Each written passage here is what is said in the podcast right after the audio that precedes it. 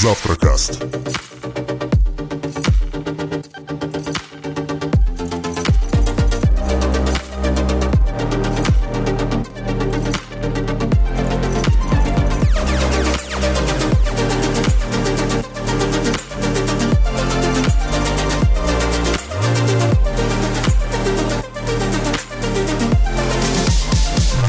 Добрый вечер, дамы и господа. Начинаем завтракаст номер 179. И 179-й завтракаст называется э, вполне логично в свете последних новостей, но, тем не менее, немного...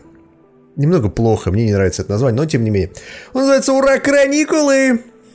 Ты знаешь, это когда твой обычный распорядок дня почему-то называют карантином, и ты такой, да. Не знаю, пацаны, у меня никакого э, распорядка дня, потому что так-то я в офисе, там разъезжаю всякие дела, там фитнес, то все, а тут, а тут, извините меня, сидишь дома, пухнешь, котику на лапке, знаете, нажимаешь, как бы, и вроде, конечно, прикольно. Бупаешь котику на Да. лапке. На Вроде, пятый день конечно, самоизоляции, да, котик такой, иди на работу, надо жрать. В смысле, ты умеешь говорить? Я всегда умел говорить. Ну, в общем, я могу сказать, что, конечно, грустноватенько немножко, но работы все равно очень много. Вот, потому что, э, как, как вы понимаете, как вы знаете, сейчас э, господин Путин взял и сказал, что типа всем на каникулы, оплачиваемые э, вашим работодателям. Работодатели сказали э, спасибо, Владимир Владимирович. А, а- а можно, пожалуйста, вот эти деньги, которыми надо оплатить, э, ну, как бы людям зарплаты, вы нам как-то выдадите? Господин Путин сказал, что? Но он ничего не сказал, просто ушел, да. Да, да, да. Вот.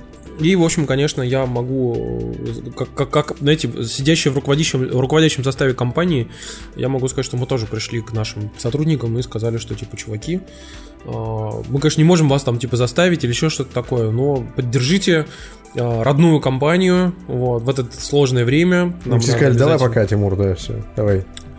После эпидемии увидимся, пока. Тимур, Тимур запомнит это. Мы начинаем а, завтракаст номер 179. Как вы знаете, на самом деле там было уже намного больше, чем 200 выпусков э, со всякими спешалами. Но а, сейчас это 179 номерной выпуск а, подкаста Завтракаст про игры, медиа и технологии. В том числе по версии радио Маяк в России это самый популярный подкаст про технологии. Не мы сказали это.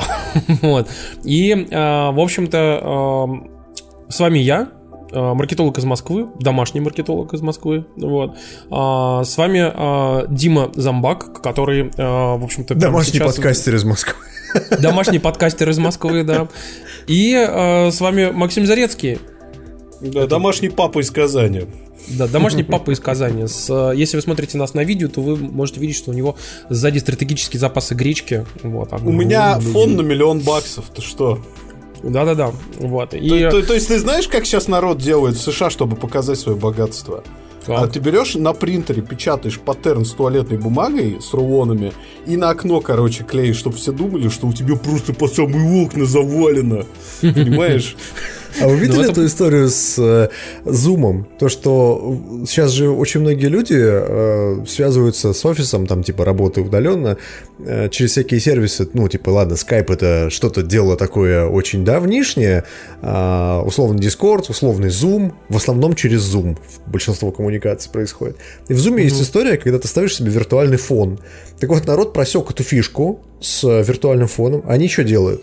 Они ставят э, на запись видеоролик, то есть вот, например, ты на своем майке, Тимур, можешь взять, нажать кнопочку в фиктайме, записать видео. Вот. Мгм, так. И видеоролик выглядит следующим образом. Они смотрят прямо в камеру такие, угу, угу, ну, типа, знаешь, боль- или, или просто там стоят, там, не знаю, там нос чешет, или там что-то, стоит, стоит просто, как, как какая-то айдол-анимация происходит. Записывается там 10 секунд этого видео, ставится на виртуальный фон, а чувак уходит просто из совещания, понимаешь? Подожди-ка, а видео можно поставить на виртуальный фон? Да, ты не знал? Нет, я думал, только картинки можно поставить. Можно и видео поставить. Посмотри. посмотри. Ни хрена себе. Вот это прям, я понимаю. Слушай, я могу сказать, что я тут э, тоже, поскольку созваниваюсь, недавно созванивался с чуваками из там одного крупного агентства, а, и, в общем-то, мы там обсуждали там всякие истории, связанные со сквозной аналитикой, там такие темы. И, короче, а, сидит чувак, у него там, знаете, такой на фоне, ну, знаете, такой фу- рендер а, такого типичного лофт-офиса, скажем Так. так. Ну, как будто, типа, он сидит в офисе. Вот. И что-то мы сидим, сидим, как бы он такой, типа, разговаривает, я понимаю, что фон виртуальный, вот это все. И, знаете, и у него так начинает шелестеть этот фон периодически, короче. И раз такое появляется лицо его дочки. Из воздуха, так типа. И она такая прям в камеру такая залезает, короче. И я смотрю на него, и в этот момент, знаете, обсуждаем, я такой говорю, да, там, типа, там, э, коннекторы, вот это все. И, типа, и он такой, да, да, да, короче, и, его лицо девушки, этой дочки просто такая, знаешь, залазит, смотрит. И я уже такой не выдержал и говорю, привет, как тебя зовут? Она такая, Настя! Ты знаешь, вспоминается, как балуются эти дикторы погоды на телевидении, когда им скучно, или когда Хэллоуин, или особое мероприятие, они одеваются в зеленый костюм, на котором нарисован скелет. И такие, и сегодня мы расскажем про погоду в Новосибирске. Там такой скелет тебе рассказывает, потому что весь костюм, кроме костей, прорезается хромаком. Потому что все виртуальная студия. Слушайте, ну я могу сказать, что, конечно, а, Zoom это реально огромный такой, знаете, жирный просто памятник тому, как Google въебал рынок э, со своим хэнгаутсом. Microsoft. Вот. Ну и Microsoft, ну, Microsoft, кстати, они сейчас под, поддогоняют Ну, у них потихонечку. Под- есть, да. да, потому что они его пакетом отгружают сразу там со всем офисом, вот, и, как бы, соответственно, Enterprise Teams тоже есть, они более-менее неплохо там как-то потихонечку взлетают, но э, то, что у тебя есть сервис, который, ну, в полубесплатном формате, типа, просто отожрал твой рынок, именно вот корпоративных коммуникаций, это, конечно, прям вот реально показательно. Вот. И я- если помните, я на- просто напоминаю вам эту историю о том, что shareholders митинг э, этих с акционерами у Гугла а, проходит тоже в Zoom. А не в Hangouts. Вот. А еще э, смешная история с Zoom связана с тем, что буквально недавно э, инвесторы на бирже перепутали акции Zoom и Zoom Technologies. Это, по-моему, ки- китайская какая-то компания, которая там 10 человек, что ли, их работает. И подняли им акции на 557%, просто потому что они их перепутали. Отлично, отлично просто. Нам надо как-нибудь тоже сделать какие-нибудь акции завтракаста, создать компанию там Google, я не знаю, Да. или Apple, или еще как-то так, да. Microsoft, да. Да, да, Ну, да. просто вы знаете, вы же знаете, что выйти с первичным размещением на биржу довольно непросто. Вот. Ну, не просто, Поэтому, ну что, что поделать, будем к этому стремиться. Ну, там говорят, зумакаст, да. Зумакаст, да, да, да. Слушайте, ну у нас сейчас, по сути, есть зумакаст, как бы с этим уже ничего не поделать. Короче, а, давайте, в общем-то, начнем а, с интересных тем. И, как вы знаете, у нас, наверное, самая интересная за последнее время, а, вообще, ну то, что тема, так, скажем так, рубрика, это слухи недели. Слухи, слухи недели, слухи слухски. На этой неделе было очень много слухов про GTA 6. Я вам уже несколько подкастов подряд говорю о том, что слухи про GTA 6 это те слухи, которые можно вот так вот взять, аккуратненько с каждого угла э, завернуть, чтобы получился такой маленький квадратик, вот, и вот, вот прям вот складываете по каждой половиночке и аккуратненько засовываете себе глубоко, глубоко, глубоко в попку, вот. Только, только так с этими слухами можно Так. обходиться. Но, тем не менее, давайте про них поговорим. А, Слухи по GTA 6. Итак, есть такой домен gtavi.com, ну, то есть GTA 6, написанное а, как это, римскими цифрами. И дело в том, что GTA 5 идет редирект на сайт э, Rockstar. GTA 7 идет редирект на сайт Rockstar. GTA 8 идет редирект на сайт Rockstar. А GTA 6 не идет редирект на сайт Rockstar, а идет куда-то непонятно куда. Так вот, это породило слухи о том, что Rockstar вот что-то будет делать вот буквально-буквально вот уже сейчас. И якобы 25 марта, вот сегодня у нас 26 но, но давайте, давайте, давайте это самое как бы поймем, что есть всякие часовые пояса, может быть, чувак просто не понял, может быть, что-то недопонял. 25 марта, судя по утечке с Фочана, якобы Rockstar покажет нам некий небольшой тизерок GTA 6. Во всех своих социальных э, сетях э, нам тизернет, что дело будет происходить в Vice City, в 80-х. Э, можно будет играть за полицейских в мультиплеерном режиме, типа как в GTA Online. Вот. И, э, собственно говоря, очень ждем этого анонса, которого не будет никогда. Почему? Ну, же нужно в какой-то момент GTA 6 выпустить. как бы. Я практически уверен, что если GTA 6 и будет, она не будет называться GTA 6. Ну, то есть у меня есть такое подозрение. Почему? Ну, Потому же что пон- в ты же понимаешь, что им отличие- нужно в отличие сохранить от- бренд, бренд-преемственность, понимаешь? В отличие от Да, поэтому она компаний... будет называться, знаешь как? Э, Как? GTA Online 2. Или, Вот просто, или, или просто GTA.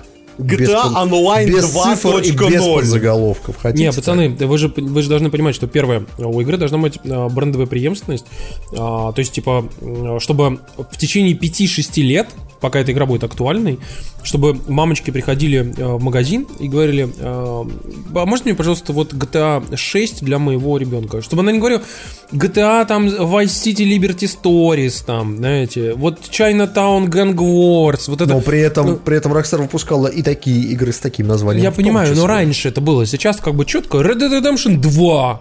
Так. Дайте мне, окей. Дайте мне там э, GTA 4, GTA 5, GTA вот там 6. Дайте мне, как бы, чтобы четко было понимание, чтобы ничего никто не проебался, понимаете? Вот А я как считаю, тебе что, насчет, насчет нового названия New GTA? Не. New iPad. New GTA. а? GTA New GTA плюс 2021. Air, да? GTA Series X. А? Не, тебе только не забывайте, что, опять же, GTA это игра на там 5-6 лет. То есть 5-6 вперед. лет. В 2013 году вышла пятая часть. 7 лет прошло, Тимур. На 8 ближайшие, В да. Да, 2012 то есть- году, кстати, она, по-моему, в- Я, я считаю, что э, GTA пора делить по десятилеткам. То есть, вот смотри, та была GTA десятых, нам нужна GTA двадцатых. Да. Не в смысле, не в смысле место действия должно быть 20-х, а вот она должна выйти в период с 2020 по 2029. Пожалуйста, можно. Вот когда-нибудь она где-то здесь выйдет. Вот. Ну что ж, тогда ждем. Слухи, слухи про GTA, конечно, веселые и смешные, но у нас есть еще и другие. Дело в том, что якобы, якобы, э, ВБ Монреаль, которые делали игру про Бэтмена, скоро нам ее покажет. Я это слышу, знаешь, на протяжении уже сколько? Года, наверное, даже больше года, да? Сколько мы это слышим? Ну, подожди, Короче, тут же говорят, что типа... в течение ближайших месяцев. Очень Бэтмен размытый. В скобочках крудется. Размытый какой-то немного срок, как вам такое? Да, и причем как бы игра вроде как будет только для Next Gen.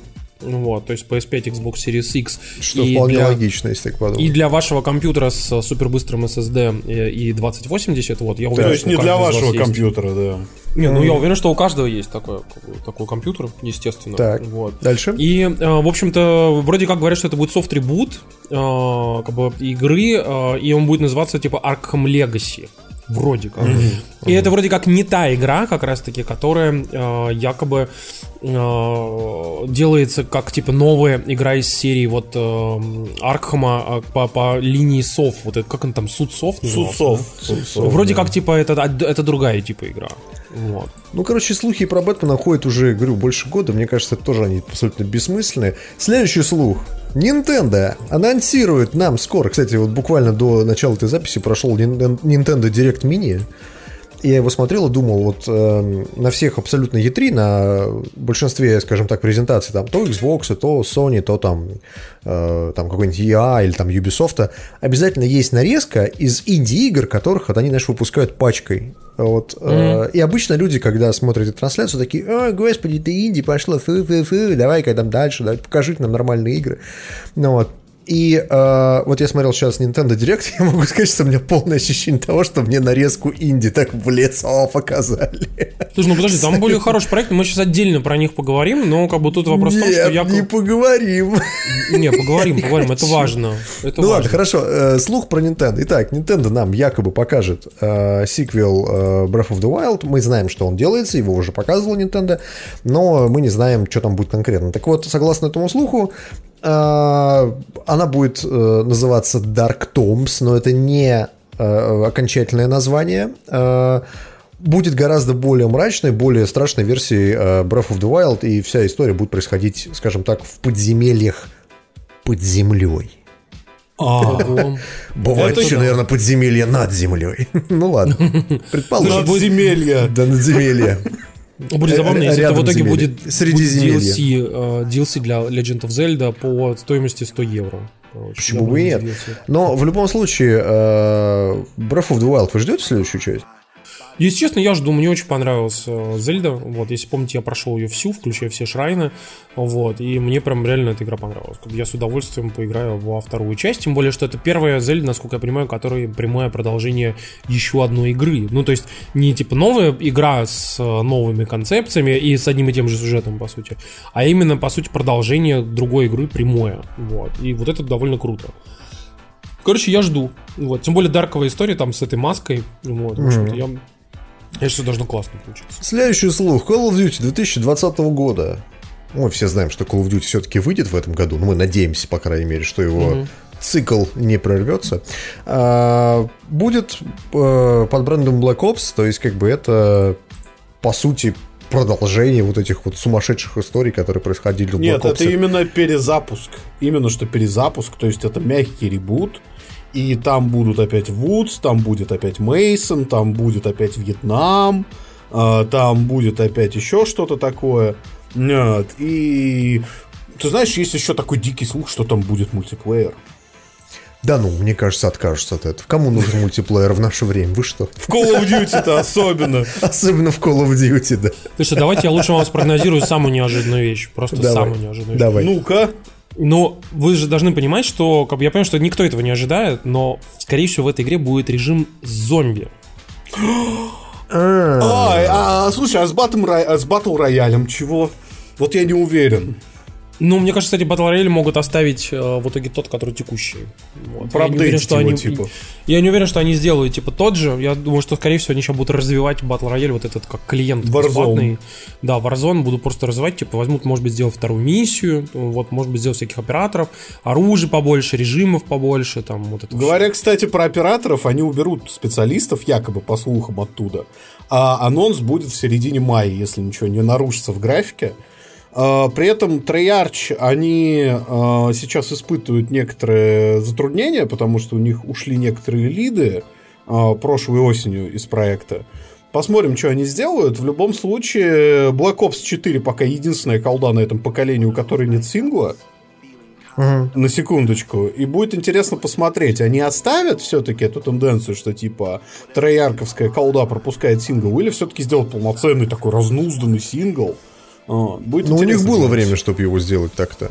Ну, то есть, как бы... Я, мне больше интересно, знаете, что, что опять же, mm-hmm. вот эти все э, конференции, которые будут вместо E3, а, вот как, какие они будут, что там будут показывать. А, и самое главное, что, опять же, вот помните, я говорил о том, что вот этот был эффект с а, анонсом нового iPad и типа новый там MacBook Air, вот это все.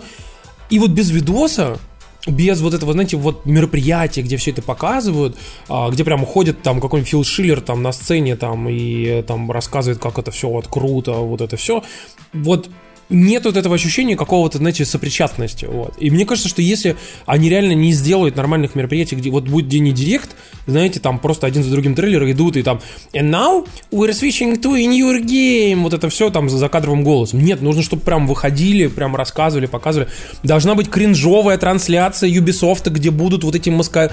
маскарадные, вот эти отстойные по традиции джаз-денсовские танцы. Просто, просто обязаны. Ну, ты представь, будет эта панда Уна танцевать тебе. И будет чувак в костюме Эцио тоже умно танцевать. И каждый Потому в своем боксе, нахер. чтобы не заразиться. Ты знаешь, просто, просто венец программы будет выходить Сэм Фишер в противогазе. И с, трехглазником в противогазе. Где у него один глаз будет светиться сквозь противогаз. Потому что он не лезет в линзы. Ну, я вообще как бы вот представляю в сратую прям конференцию какого-нибудь Ubisoft, где Евгеймо сидит буквально дома, знаете, там типа на фоне а, каких-то а красивых а у него там, там картин. дочка бегает, да. Да, у него там дочка бегает и говорит, типа, And now we present you a new Assassin's Creed game. Короче, и там дочка такая... Не-не, и дочка такое, папа, хватит, пожалуйста, перестань. Папа, я хочу какать.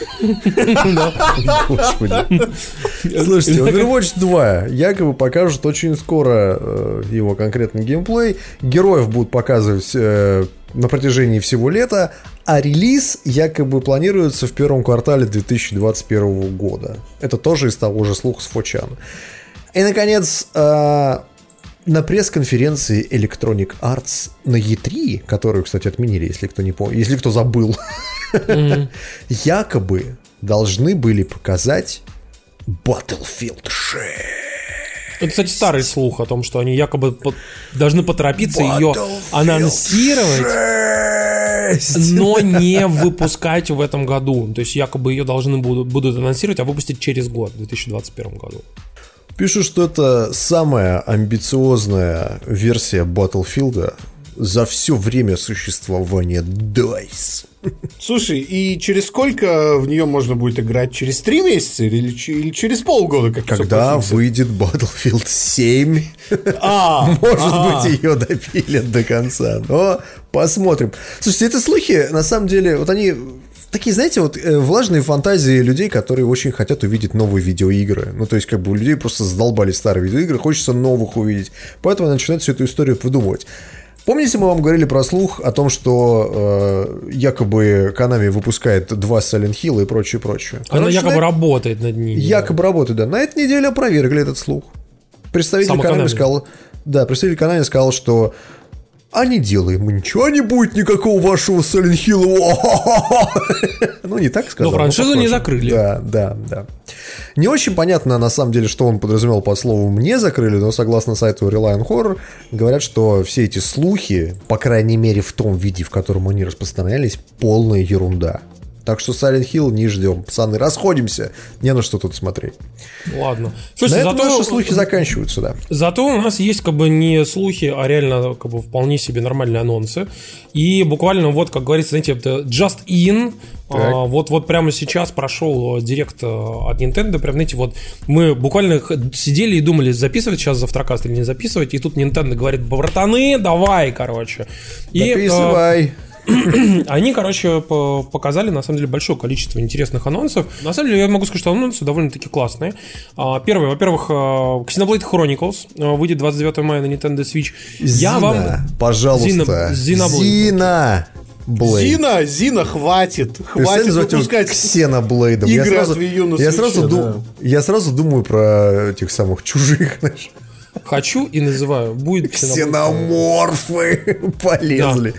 Ну, Короче, э, в чем прикол? Что я напоминаю вам, что Xenoblade а, это вообще-то серия от создателей Xenogears, но при этом а, они прямой связи Xenogears, Xenoblade, э, Xenoblade и Xenosaga не имеют прямой связи. Ну, то есть, в принципе, Xenoblade Chronicles еще что интересно. Это игра, которая сильно отличается от Xenoblade Chronicle X. То есть э, Xenoblade Chronicle, э, Chronicles X, по Chronicle X, по-моему, вышел же в итоге на свече. Или мне кажется. Ну, то вторая точно вышла. Я, Вот. честно, не слежу. У меня э, пропало все желание за этой серией следить после того, как я услышал, как это... Ты произносишь слово Xenoblade. Ладно. Короче, и, в общем-то... И Xenoblade Chronicles э, это игра более линейная. Xenoblade Chronicle X э, это как раз больше на открытый мир, а Xenoblade Chronicles более линейная и более такая типа сюжетно ориентированная игра. Подожди, а там же была какая-то ёба с э, мехами, еще с какой-то херней. Это, Это, какая сейчас? Это X, и она играется как оффлайн MMO. Да. Подожди, а вот это тогда что? А, А это, это уже типа, более а это более, это более сюжетная игра и более э, такая типа прямолинейная. Вот. То есть там локации, вот это все. А я так понимаю, что это игра с Wii, или с Wii U даже, наверное, да? Это Откуда? Сви, Svi. по-моему, Сви, Да, Сви, Svi. Svi. То есть, как по сути, таки. это переиздание, ремастер, он же... Он же ремастер... Не, не Нет, ремастер. это просто Дима говорил, люди устали э, и придумывают себе новые видеоигры. Я смотрю на список анонсов. Да, ничего удивительного, что они придумывают новые видеоигры, учитывая, во что предлагает поиграть Nintendo. То есть, ну серьезно. Ну, смотрите, еще из интересного, вот как шут- в тему шутки Макса по поводу э, новых старых игр, как бы дело в том, что еще на Switch выпустят, во-первых, Bioshock Collection, Так. что очень круто на самом деле. Играл Второй, Border... на PS4. Ну, а Не тут, ты- тут теперь ты можешь реально поиграть в Bioshock 1, 2 и Infinite, поиграть на свече. Ну, блин, И это тебе реально не круто. Понравится. Ну, посмотрим, короче. Это 640p, э, вполне возможно, там 30 FPS, но хотя бы оно будет идти. Дальше Borderlands Collection. Это первая, э, первая часть. Подожди, как это там? Первая, вторая Первая, и вторая часть, наверное. А приквел? И приквел. Ну, Ладно, и хорошо. пресиквел. А, Короче, я могу сказать... При, пресиквел, приквел. Приквел, сиквел. Да-да-да. Нет, смотрите, там будет первая, вторая и пресиквел. Вот что такое Borderlands Collection. Отвратительно. Короче, это на самом деле все равно круто, потому что я могу сказать, что даже Borderlands 2 в свое время, если помните, портировали на PlayStation Vita, игра была очень плохо шла, вот, но народ все равно в нее играл, потому что это, ну, это реально achievement unlocked просто, вот. И э, на свече, я думаю, что будет играться очень классно. И это, это реально вот крутая история для того, чтобы поиграть вместе, например, сидя где-нибудь там э, дома на, на как, это, на карантине, например, вдвоем, втроем погонять, как бы, блин, эта игра просто на сотни часов можно вместе. каждый на своем Switch е, да? Да, ну я считаю, вот, вот это реально круто. Вот. И XCOM 2 Collection со всеми DLC э, выходит тоже 20... И все эти игры выходят 29 мая. Вот. То есть, соответственно, ждать осталось не очень долго. А, то есть, по сути, сколько? Через полтора через два месяца выйдет это. Знаешь, знаешь, как я люблю говорить? Очень круто, но не очень. Ну, XCOM 2, я считаю, что, несмотря на то, что игра довольно всратая местами из-за там механик и из-за дизайна, а, но вообще в целом я считаю, что это реально крутая история для свеча, где не нужно там, типа, особенно сильно как-то управлять чем-то, знаете, такой сидел на толчке, а, 92% шанс попадания а, вами в... Толчок- в толчок, да, и ты в промахиваешься. Да-да-да. Впритык, понимаешь, просто. И, и тут вода льется вам на жопу. Да. Вода ли, Вот. да. Вода да. Вот.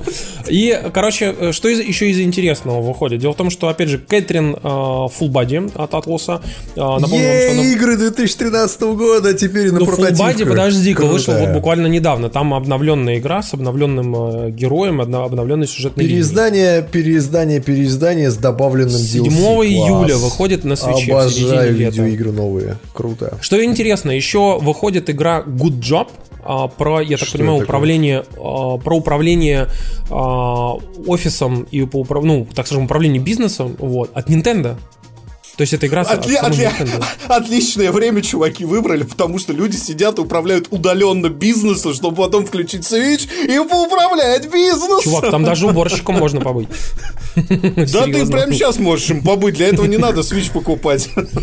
Но, в общем, так или иначе, Good Job э, уже вышел. То есть вот он, он уже сейчас доступен в eShop. Good job, что еще сказать? Да, а дальше, короче, Panzer Dragoon, игра, которую очень многие на самом деле А вот любят. это, Я кстати, кру- крутая До новость, сих вот пор не понимаю, новость. в чем прикол этой игры, короче, но смысл в том, что а, игра уже сейчас вышла, и вышел не просто Panzer Dragoon, а его ремейк. И, то есть, это, типа, реально переделанная игра с новым графоном, а, там, с кучей новых механик. Panzer Dragoon уже вышел на Nintendo Switch, и это временный консольный эксклюзив. То есть, он э, долго времени не будет выходить на других Ну, это консолях. классно. А это нормально, что он выглядит как говно? Ну это да. просто игра Игра на? Switch. Она старая.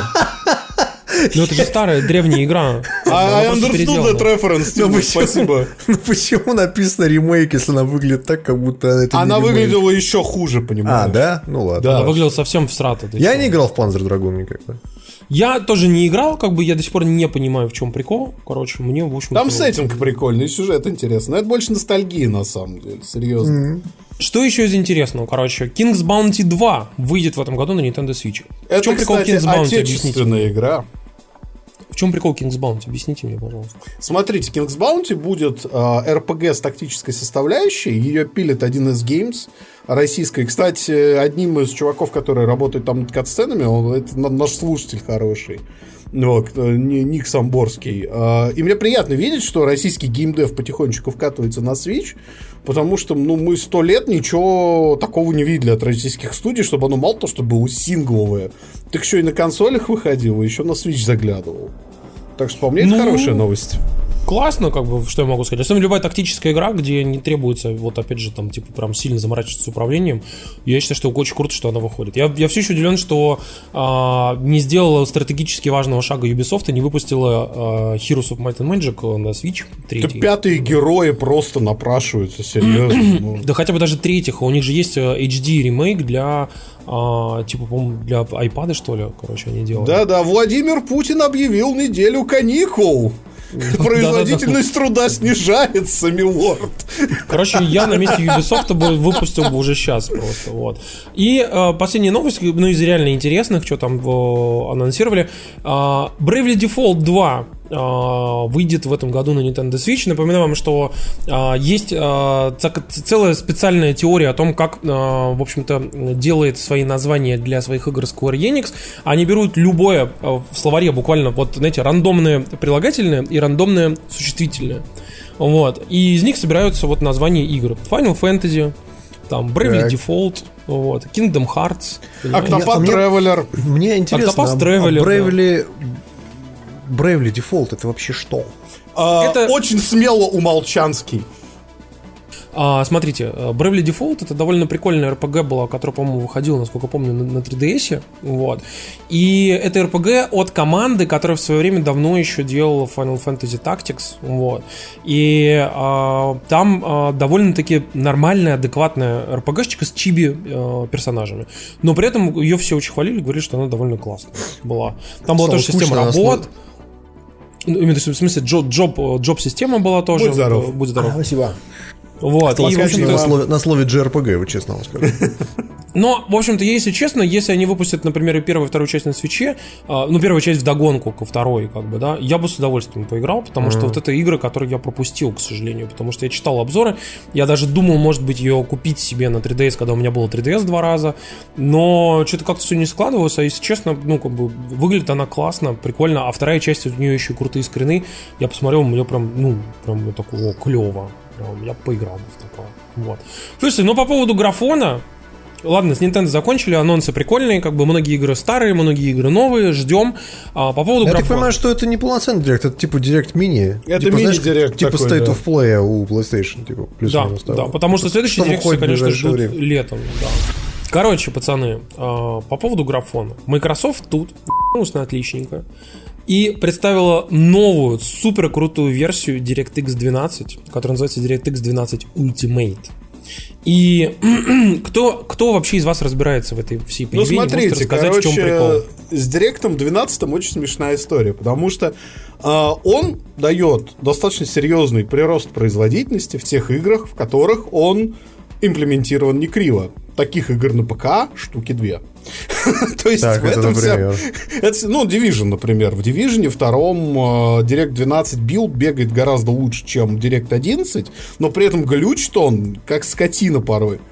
Э, прикол весь в том, что в 12-м директе они наконец-то делают э, нормальный рейтрейсинг, там появляется DXR, э, это общая имплементация рейтрейсинга, а не та, которая у NVIDIA своя собственная. Uh, там появляется Variable Rate Shading — Э, который позволяет рендерить пространство с разным уровнем детализации. То есть, в отличие от 12-го директа, где упор был сделан на скорость, а в новом, в который Direct 12 Ultimate, именно новые технологии добавляются. Я Появляющие... не понимаю, вот если они довольно сильно внедрили новых технологий, почему они назвали его DirectX 12 Ultimate? Почему не а, DirectX 14 потому, там? Или... Потому, потому что абсолютно Если вы боитесь все, цифры 13. А, все эти технологии добавляются либо на основе решений а, партнеров, по факту, ну, то есть DXR это, ну, фактически некое объединение NVIDIA и, а, как сказать, NVIDIA и AMD, да, то есть вот на какой-то единой платформе. А во-вторых, мне кажется, что они просто Direct 12 изначально выпустили слишком рано. Им надо было его еще немного поварить и выпустить вот его вот сразу вот так. Угу. То есть, э, имплементировав новые технологии, а не только техники оптимизации. При этом, вот Я правильно одно... понимаю, что все вот эти имплементации всех новых технологий, это все то, что будет в новых консолях? То есть да, в, естественно, естественно. Xbox это Series X в первую очередь, а это, а это арт-подготовка для мультиплатформы, по факту. То есть, угу. это реально для мультиплатформы. При этом надо понимать, что самый быстрый, например, рендер сейчас на ПК, это вообще не Директ, а это Вулкан. И, скорее всего, очень многое мультиплатформа будет вообще на вулкане бегать, особенно та, которая заточена на PS5. Ну, не знаю. А, то есть, вот новый Doom, новый Doom бегает на вулкане, он идет вообще на любом говне с приличным FPS. Это ну да, прям... надо попробовать, надо будет попробовать на своем MacBook. Это фантастика, то есть люди жаловались, что у Doom очень высокие системные требования, но он запускается вполне сносно на машинах, у которых в три раза ниже мощности. Угу. То есть в этом плане у, Vulkan а все еще большой прирост по производительности, а по имплементации новых фич проблема вся в том, что мы ни черта не знаем про рейтрейсинг у AMD, и на самом деле подробностями никто не делится. И в этой связи, кстати, очень смешная новость на неделе была, что хакеры у AMD даже не хакеры, хакерша, хакерка, как сейчас модно говорить. А это украла... Мне кажется, для отвода глаз хакер представился женщиной. Да, украла, якобы, якобы, да, якобы так. украла исходный код э, ГПУ новых AMD-шных ГПУ, которые будут с рейтрейсингом, и того ГПУ, что стоит в Xbox новом. Просто не очень понятно, что значит украл исходный код. Это исходный ну, код например, чего? Драйверов, или как это исходный код ядро, прошивки. Как работает, как работает ядро, допустим. Ну, то есть, это, это, это... Нет, ты знаешь, мне другое веселит. То есть, AMD говорит, да там ничего такого важного нет, Угу. Типа, это все нормально. Но ты знаешь, как это часто бывает, что ничего такого важного нет.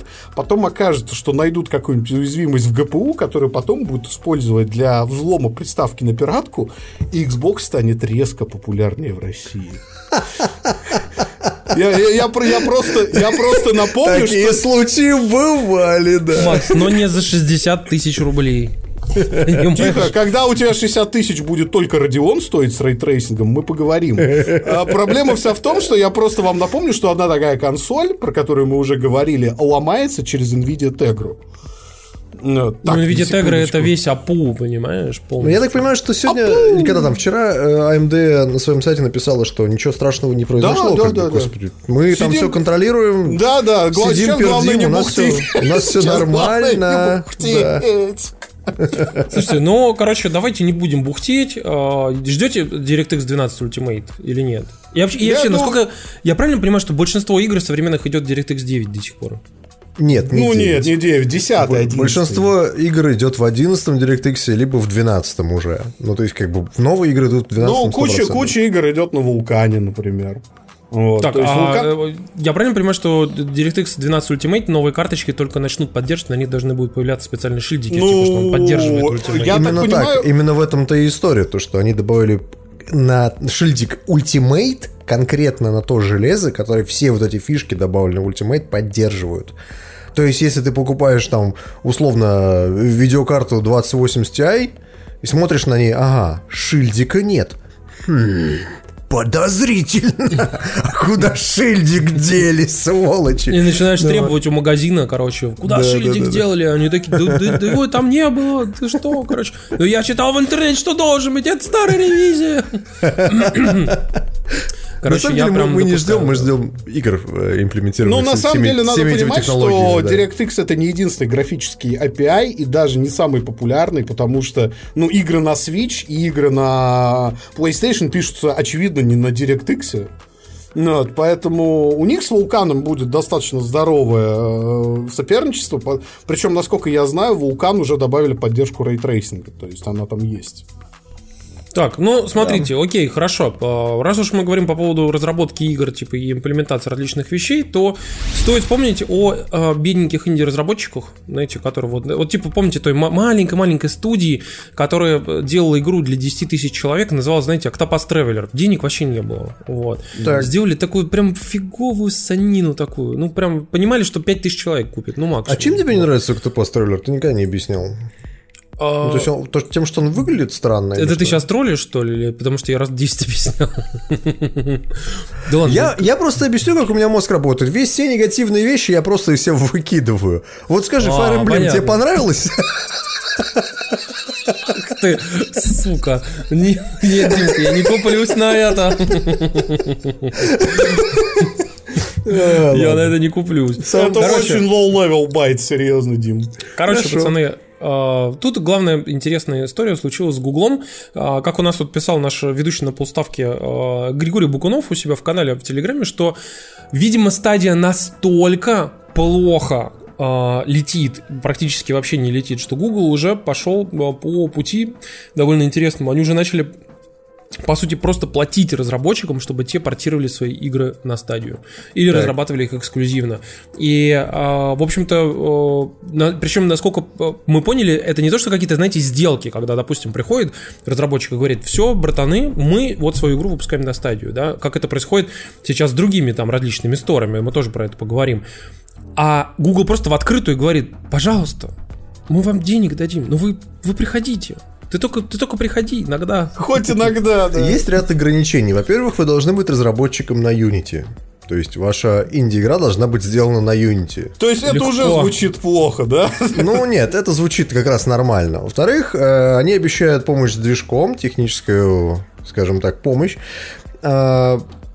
Предоставляют, если вам это нужно, какие-то девкиты, хотя я не, не очень понимаю, о каких девкитах идет речь в контексте стадии, но, видимо, что-то предоставляют.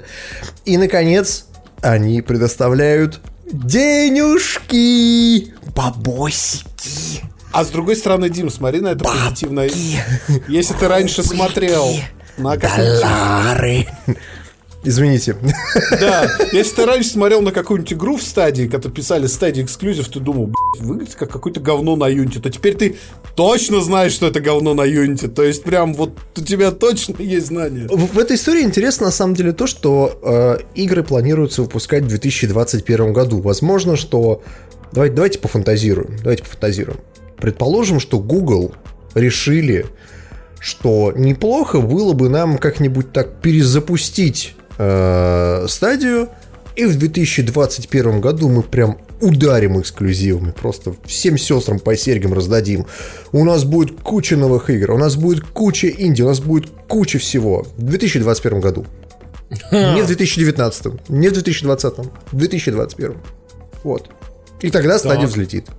Ну, вы знаете, как бы, что пока что звучит все очень грустненько. Вот, я вам честно скажу. И если честно, я... Я а, могу сказать, что для хотя, хотя бы для разработчиков ясно, что в 2020, до до 2022 стадия закрываться не планирует. Это уже позитивные новости, как вам кажется, нет? Слушайте, но в контексте всей этой истории со стадией, кстати, интересно, что, э, опять же, вот это Unity, да, что тут оживилась компания, которая все думали, что она уже давно мертва, вот. Это Crytek. Напомню вам, что все новости за последние пару-тройку лет были о том, какие у них проблемы с деньгами, что они постоянно в суды какие-то ввязываются, что они сократили всех, и, в общем, все очень плохо. Вот. И Crytek тут внезапно вышли, знаете, как черт из табакерки с новостью о том, что они собираются делать CryEngine для андроида, Мгм. И я так понимаю, что для того, чтобы игра э, на CryEngine на андроиде смогла пойти, вам нужен наверняка какой-нибудь Snapdragon 960 или что-нибудь в этом роде. Потому ну что... почему? Ты- ты- не факт, что движок такой уж прям сильно требовательный. Чего Ну, так подожди-ка, решил? почти все игры на CryEngine всегда или очень глючат, или требуют очень много ресурсов. Это потому, что люди не умеют с ним работать. Да, Вот. да, так, так в Крайтеке говорят каждый Да, раз. они так и объясняют.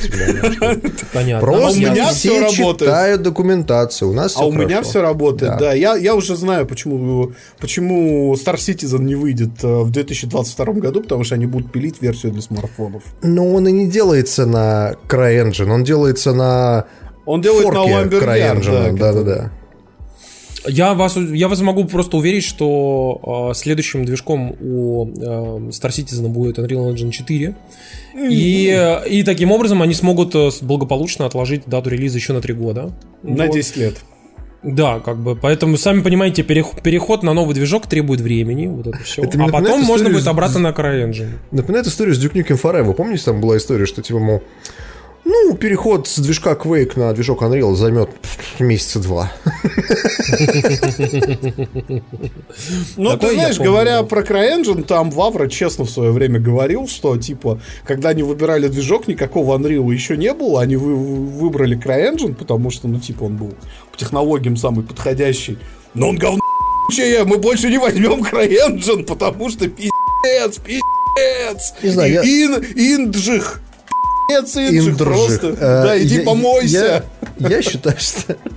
Я считаю, что люди просто не умеют с движком работать. Вот так. Вот знаешь, это Нет, как... э, э, не согласен. Понимаешь, проблема CryEngine, и почему не надо на эту новость возлагать больших надежд, в том, что из Крайтека ушли абсолютно все системообразующие люди. И пришли новые, которые гораздо лучше. Вот как Да, тебе да. такая, такая подводочка, Потому что, Максимка. например, Тиаго Суса, это чувак, который был системным архитектором самой первой версии CryEngine, той самой, которая наделала кучу шуму, он сейчас работает в id Software, и он пишет ETEC. И ETEC 7 в новом Думе, это его рук дело. Это движок, который работает просто обосраться как быстро. Это единственная AAA игра, которая выдает 144 FPS без трюков. Ну, то есть Э, такое. Опять Ну, пошла окей. дрочка на Doom Eternal, смотри. Да, естественно, сегодня такого много будет. Э. Ой, обожаю ваши, блин, Doom Eternal. Слушайте, а знаете, что из хороших новостей в геймдеве? Вот, вот за- ну, то есть, я считаю, что это хорошая новость. Э, наверняка на DTF люди считают по-другому. я просто в этом уверен. Дело в том, что Epic Games сегодня э, выкатили такое замечательное обращение. Дело в том, что они заключили договор с тремя студиями, и эти студии вы прекрасно знаете. Во-первых, это, э, конечно же, Remedy, которая делала Control, и когда-то давно Макса Пейна. Вот. Это, То есть Alan э, Wake мы не упоминаем в приличном это обществе. разработчики Inside и это разработчики э, The Last Guardian. А Алана Вейка мы не будем упоминать, потому что Алана Вейка не существует, Максим. Пока Как не, и Quantum что, да. пока не, не закончат да, эту франшизу, я ничего не знаю. Так вот, а, эпики сегодня сказали, что они заключили договор, договор с тремя э, студиями, вот этими вот. И сделка выглядит следующим образом. А, они дают стопроцентное финансирование на разработку каких-то видеоигр, неважно каких. Стопроцентно означает, что они берут на себе все издержки на оплату зарплат там сотрудников, съемку офиса, там, я не знаю, ну, короче, все, все издержки, вообще абсолютно все. А прибыль от этой игры они делят 50 на 50. 50% забирают себе, 50 отдают студии-разработчику. И, наконец, вишенкой на торте конкретно для этих разработчиков является то, что все права на интеллектуальную собственность они оставляют разработчикам, то есть не себе забирают. Поэтому для студии, мне кажется, это просто, знаете, это Ну, просто это мана Небес. небесная. Это, это отличное предложение. А вот. Но не тут-то было. Я считаю, что... Ну, ты зайди на ДТФ, почитай комментарий. Там, там такой паноптикум просто пиздец. Чувак, на DTF вообще невозможно заходить, особенно в новости про, про Next Gen консоли и прочее. Там просто каждый второй разработчик игр и, и каждый, каждый первый обладатель э, д- д- 2080 Ti. Просто Вот.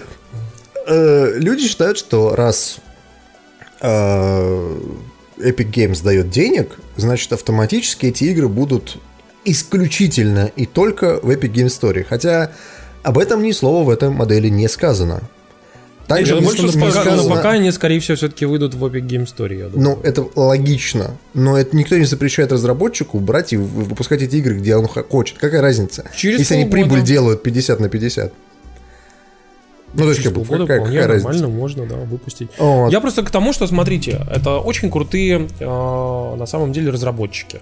А, это довольно ожидаемые игры от этих разработчиков. То есть, тут там условный Control 2 и прочее. Я напоминаю вам, что игра А, игра от Remedy, которую спонсирует как раз-таки э, Epic Games, это игра только для Next Gen. Вот, и она типа во вселенной а, там типа другой А игры. Как, как напоминаю вам, что что все игры последнее время были а, во вселенной одной. Происходили Почему? Wake, То есть, то есть ты и вот-. То есть ты берешь и вот просто отбрасываешь существование теоретическое Quantum Break 2. А, Вообще-то Quantum Break, насколько я понял, тоже происходит во вселенной Control, потому что там есть... э, факт. Мне Не вообще кажется, что с Quantum Break конкретно проблема, наверное, то, что он частично финансировался Microsoft. То есть нельзя сделать Quantum Break 2. Можно сделать Control 2, но Quantum Break 2 сделать нельзя. Ну, в общем, в любом случае, короче, вторая игра, которую они делают, это якобы типа маленькая игра в другую, тоже во, вселенной их а, игр. А, я не удивлюсь, если это будет какой-нибудь а, простенький шутан или какой-нибудь там типа, ну, короче, что-то типа маленькое-маленькое такое, как бы. Ну, то есть, знаете, какой-то огрызочек, вот, который они сделают неполноценный, вот. А, вполне возможно, короче, я жду. Игру от создателя The Last Guardian, ну, посмотрим, потому что все-таки Айко, Там что-то про Colossus, будет. Last Guardian это все-таки хорошие игры, все Вообще в не какой-то жду. степени Они инновационные. делают sci-fi, если что. То есть Вообще вот, не про жду, вообще гейм- просто насрать на то, что делает Фумито Уэда. с sci-fi. Вот. В любом случае будем ждать. И, соответственно, конечно, я очень жду игру от создателей э, Limbo и Inside. Единственное, что один из этих создателей, это Дино Патти, ушел и делает свою собственную игру. Он уже показывал тизеры, э, соответственно, своей новой игры, и там якобы, типа, довольно прикольный, тоже, опять же, side-scroll, э, такой, типа, приключение. И посмотрим, что, собственно, будет делать как раз оставшаяся команда Дина Пати, которая вот э, делала Limbo Inside. А, ну, я очень жду новую, новых игр от них. И, короче, по сути, все три разработчика это все крутые разработчики с крутыми проектами, которых люди ожидают. И если у них появилась возможность, типа, поиметь бабки на то, чтобы сделать что-то крутое, ну, блин, было бы, я жду. Как бы, мне прям хочется. Вот. Особенно после контрола я очень сильно верю в Remedy, конечно. Я считаю, что бабки ЕГС не доведут разработчиков до добра. Как вы написали, как вы написали сегодня, Макс. Да, да, да, украдут на торрентах, а потом купят по скидке в нормальном магазине. Вот так. Торрентный приговор, короче. Да. В общем-то, все с вами понятно, пацаны. Вот. Слушайте, ну, э, у нас тут еще довольно интересная новость. Вот. Она связана с тем, что а, тут буквально вот, вот, вот прям сегодня была презентация Huawei, вот, Huawei, Huawei. Они а, представили новую линейку телефонов а, типа профессиональных P40, P40 Pro и P40 Pro Plus, блядь, идиотское название. И э, э, они сделали очень большой упор на фотографию, на камеру, на камеру вообще, точнее камеру, камерный модуль, так скажем, потому что в самом маленьком э, у них телефоне три камеры, э, в среднем 4, а в Pro Plus 5 камер. Вот. И камера там, Нахера конечно... столько камер-то, я просто Они... жду, пока у Huawei появится смартфон, где у тебя в качестве бета шестой камеры будет идти персональный фотограф, который за тобой как за Цукербергом ходит, знаешь, такой. На дроне. Мега тариф, да-да-да-да. Слушайте, я могу сказать так, что камеры эти, это примерно то, наверное, на что нам стоит рассчитывать в новом э, iPhone 2020 года. Это стопроцентно а, то же самое. Да, потому что, конечно, это супер-пупер гипер хай-энд э, камера, который, ну, то есть даже я, вот человек, который как бы довольно прохладен к андроиду, к э, Huawei там и так далее, э, я, конечно, сейчас просто охуел э, реально от характеристик. А того, что, что тебя больше заявлено... всего удивило в этой истории? Ну смотри, во-первых, там огромные сенсоры установлены. Там установлены сенсоры, которые а, один, как это, одна одна, одна полуторная дюйма, а, соответственно, Макс подтвердит, что это, это довольно большие сенсоры. Это для, огромный для сенсор для телефона. Вот, это реально огромный просто сенсор. Вот. При этом там используется новая технология, э, так скажем, субпикселей. То есть э, один пиксель, который как бы считает, ну, считается типа полноценным пикселем, на самом деле состоит из 16 квадратиков. Ну, то есть это такой квадрат 4 на 4. И, соответственно, точность определения цвета кон- в конкретном пикселе, она типа очень высокая. Вот. А, они так и говорят, что это типа 16 к 1. А, потом, а, у них там есть всяких функций, например, ну, там они сделали э, телескопический а, объектив, как в других новых телефонах делается с, большим зумом. То есть там реально телескоп, где через систему зеркал внутри проходит изображение. Это было уже в других телефонах, но здесь они типа говорят о том, что якобы десятикратный зум, типа супер-гипер качественный, оптический именно зум десятикратный, он э, типа ну, будет прям супер крутой. Дальше. Они э, говорят, что там совершенно безумнейший э, ISO, ну то есть чувствительность камеры. Для фотографии будет 409 600 600. Это просто запредельное а, ну, количество ISO. Посмотрим, насколько это будет ну, в реальности, насколько это действительно будет э, круто работать. Но что-то мне кажется, что это, конечно, ну, как бы заявленные цифры-то большие, а вот насколько это будет рабочий ISO, ну, то есть, мне кажется, на 409 600, это, скорее всего...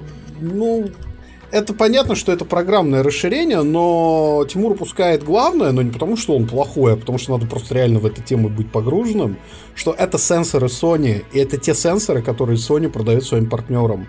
Вот все, что mm-hmm. Тимур перечислил, это номенклатура новых сенсоров Exmor, и основной поставщик, а точнее основной клиент компании Sony в этом рынке это компания Apple, и, собственно, поэтому новые айфоны будут с этим сенсором.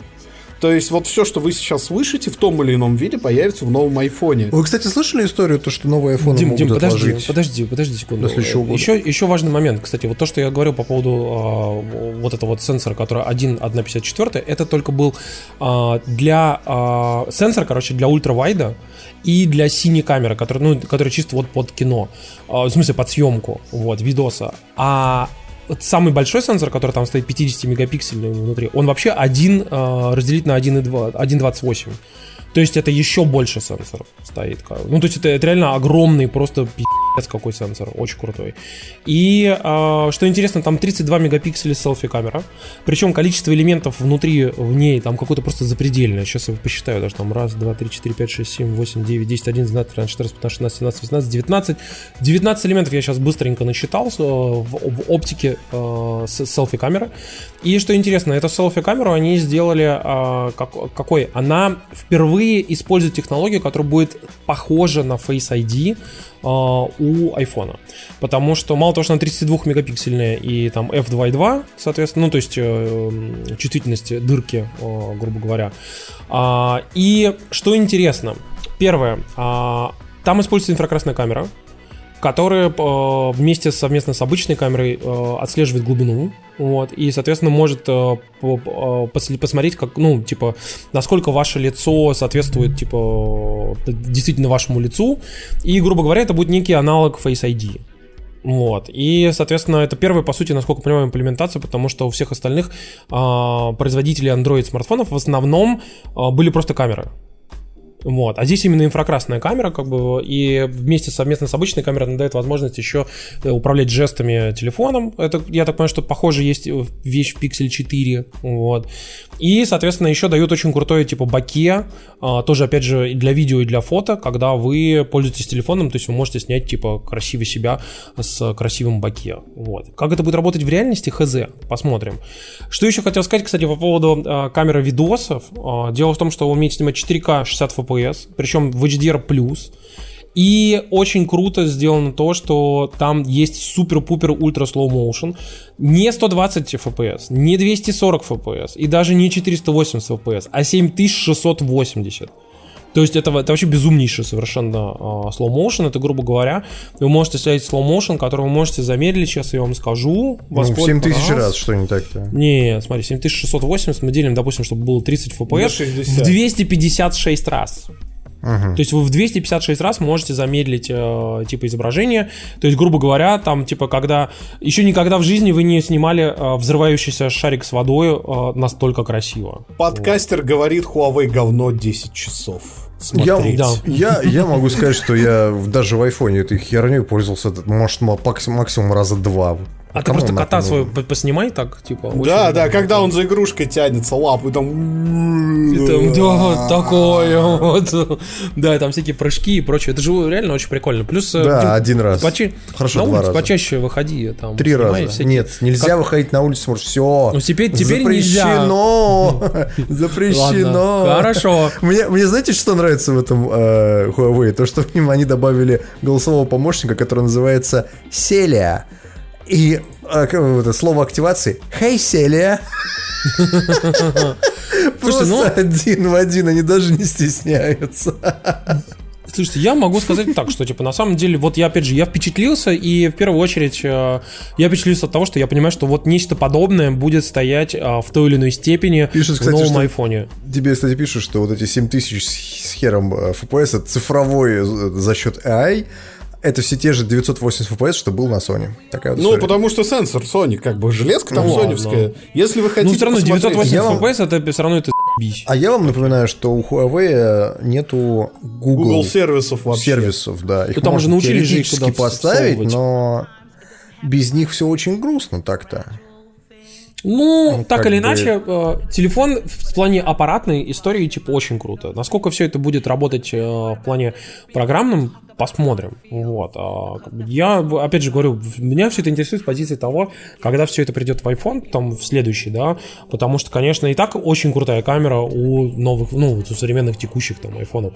А, что будет, соответственно, в новом айфоне 2020 года, конечно, я прям очень ожидаю. Но опять, как Дима вот у нас уже успел сказать, что есть слухи о том, что якобы айфоны могут отложить из-за коронавируса. Вот. Да, да. Весь 2020 год отложен на 2021. Там примерно так и будет, с другой стороны. Слушайте, а, с другой, а говоря про аппаратную часть, э, тут совершенно замечательная новость, достойная, по-моему, экранизации в Kerbal Space Program, поступила от НАСА, потому что у НАСА сложилась аппаратная проблема. Uh, у них марсоход сломался, и с поломкой была следующая. Бур застрял, не хотел уехать. И надо было как-то проблему решить. То есть надо же бур вытащить, чтобы марсоход дальше свою исследовательскую программу э, продолжал. Что теперь э, делать? Какие же у нас варианты есть? Как же нам выбраться из этой проблемы? Может быть, отправить лазерный сигнал на Марс? Хм, или написать какую-то хитрую прошивку для бура, чтобы он там какими-то движениями выехал? Решение было замечательное. Просто взять по буру лопатой. это уже марсоход. На самом деле, все пишут, что он типа лопатой, что это типа... На самом деле, если посмотреть оригинал, оригинальную гифку, которую выложил НАСА, он там легонечко этой лопаточкой так типа трогает этот зонд, типа так подвинул его немножечко, пошатал, я бы сказал. Вот. И никаких ебнуть лопатой, как это наши э, СМИ предоставляют. То есть, Ну, знаешь, это просто- Это, это это просто- скорее... Я, я бы сказал, что это бупнуть лопатой. Трогнешь, чтобы начать. Вот серьезно. Ты знаешь, мне просто вспоминается российский луноход-1, точнее советский, который отправили на этот, на Луну, чтобы, она, чтобы он там катал, который, по-моему, 40 лет удерживал рекорд по движению на инопланетном теле, по автономности, да, его, по-моему, только Curiosity побил. Вот. И советские инженеры долго думали, как же нам, блядь, солнечные батарейки говно, с аккумуляторами большая проблема, ну, типа там, вся хуйня. Слушайте, а давайте запустим космос ебаный ядерный реактор на холодной, на, на медленных Правда, да. этих. Ну, запустили, нормально, поехало же. То есть, то есть вы должны понимать, что где-то сейчас на Луне работает советский ядерный реактор. И он называется Луноход-1. Ну, прикольно. А ты помнишь, на каком-то из наших игромиров э, привозили луноход? И Да, там стояли да. чуваки, которые, типа, им управляли. Прям вот. Да, по-моему, да, да, по-моему, да, это да. было на Комик-Коне. То есть, при- привозили Нет, это, это, это, это, знаешь, просто, просто глу- глубину, черную глубину космоса пронзает советский ядерный реактор и светит в ответ холодному свету звезд. Она зовет, вечно зовет тебя, но ты не откликаешься, Я- внутри я тебя вообще горит считаю, тепло. что... Знаешь, почему он так долго там просидел на Луне? То, что мы выдали пистолет и крутись как хочешь. Нет, у него секретное задание ЦК, понимаешь, он еще не в курсе, что Советский Союз развалился. Слушайте, но мне больше интересно, знаете, что, что с нашими всеми этими темами с коронавирусом, вот, а, люди вдруг внезапно осознали, что интернет-то не резиновый. А вот когда в эти ты слова. ругал, ругал чувака, который э, в США выступал за приорити- приоритизацию трафика, как его звали, что говорил, что это человек с most punchable face in the world. А JetPy его звали. Да. Вот когда он это говорил, что интернет не резиновый, Тимур такой ко-ко-ко-ко-ко-ко-ко-ко. Вот так это было. Вот, видите, человек был прав все это время. Человек не был прав. Человек говорил о том, что нужно э, взимать э, деньги за, за трафик. Вот. И, точнее, он, он говорил как? Он говорил о том, что типа трафик можно приоритизировать для того, чтобы операторы трафика могли взимать бабло, по сути. За То есть, приоритизацию За трафика, приоритизацию трафика. То есть, по сути, там к Netflix должен был приходить условный там AT&T и сказать, а вы хотите, чтобы ваш вот, э, типа, этот э, Netflix работал нормально? Даже не так, Вот. хорошее качество, приятель. Да-да-да. Будет очень обидно, если оно будет сыпаться на пиксели. Я ни на что не намекаю, но очень неприятно, когда у тебя есть монозвук в твоем сервисе. Да-да-да-да-да, как бы я бы не удивился на самом деле, если бы все так было бы. Вот. Но при этом, что интересно, что интересно, что а, я на, своей шкуре понял, что народ, когда пришел домой и сел, в общем-то, в интернет качать свои торренты, Так. а, реально интернет стал нерезиновым, особенно когда у тебя есть ну, определенной мощностью у оператора, там, условно, на твой район, вот, и они начинают выбираться, и мой 500-мегабитный интернет периодически начал превращаться в 50-мегабитный интернет. А ты же знаешь, как это делается? Ну, то есть у тебя ставится один кабель, вот который э, приходит в твой дом, э, оптический Оптика, кабель. да, там оптика. Оптика. И там стоит конвертер оптики. И э, дальше э, оптика раскладывается по квартирам. Но прикол в том, что по оптике максимальная передача в твой дом, на весь дом, на все квартиры, составляет 2,5 гигабита. А у тебя 500. Вот если делить их по-честному, на сколько квартир хватит? На 5? Ну, Короче, да. А хочешь, квартир у тебя, у тебя в доме сколько? 70? хочешь, я убью соседей, что мешают Warzone, знаешь? Это ну, Да, да, новая да, классика Земфира. Но Поэтому- я могу сказать, на своей шкуре это почувствовал, потому что когда парни в прошлый раз играли э, в Warzone, я не смог к ним зайти, потому что мой провайдер показывал мегабит. Ну, нормально, что.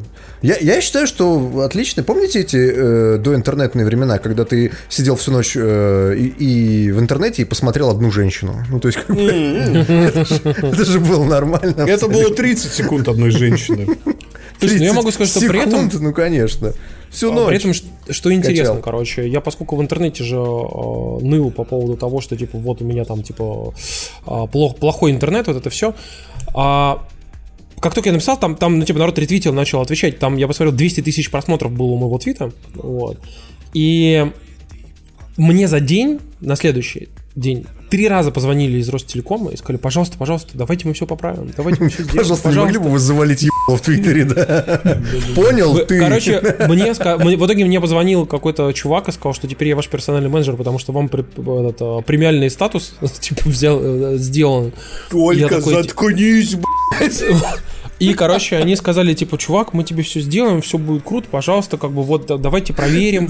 Как на том видео, помнишь? Алло, алло, удали, пожалуйста. Алло, алло удали, пожалуйста. Ты не мог бы удалить, могу... пожалуйста? И звонить по пачке сигарет, Тимур, да?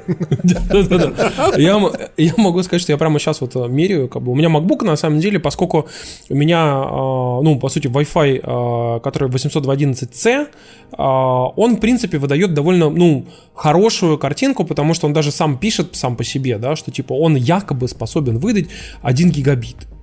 Ну, якобы. Mm-hmm. Но, естественно, по Wi-Fi 1 гигабит никакой не выдается. Как бы. Ну, то есть это наеб, наеб, наебалово полное. Вот.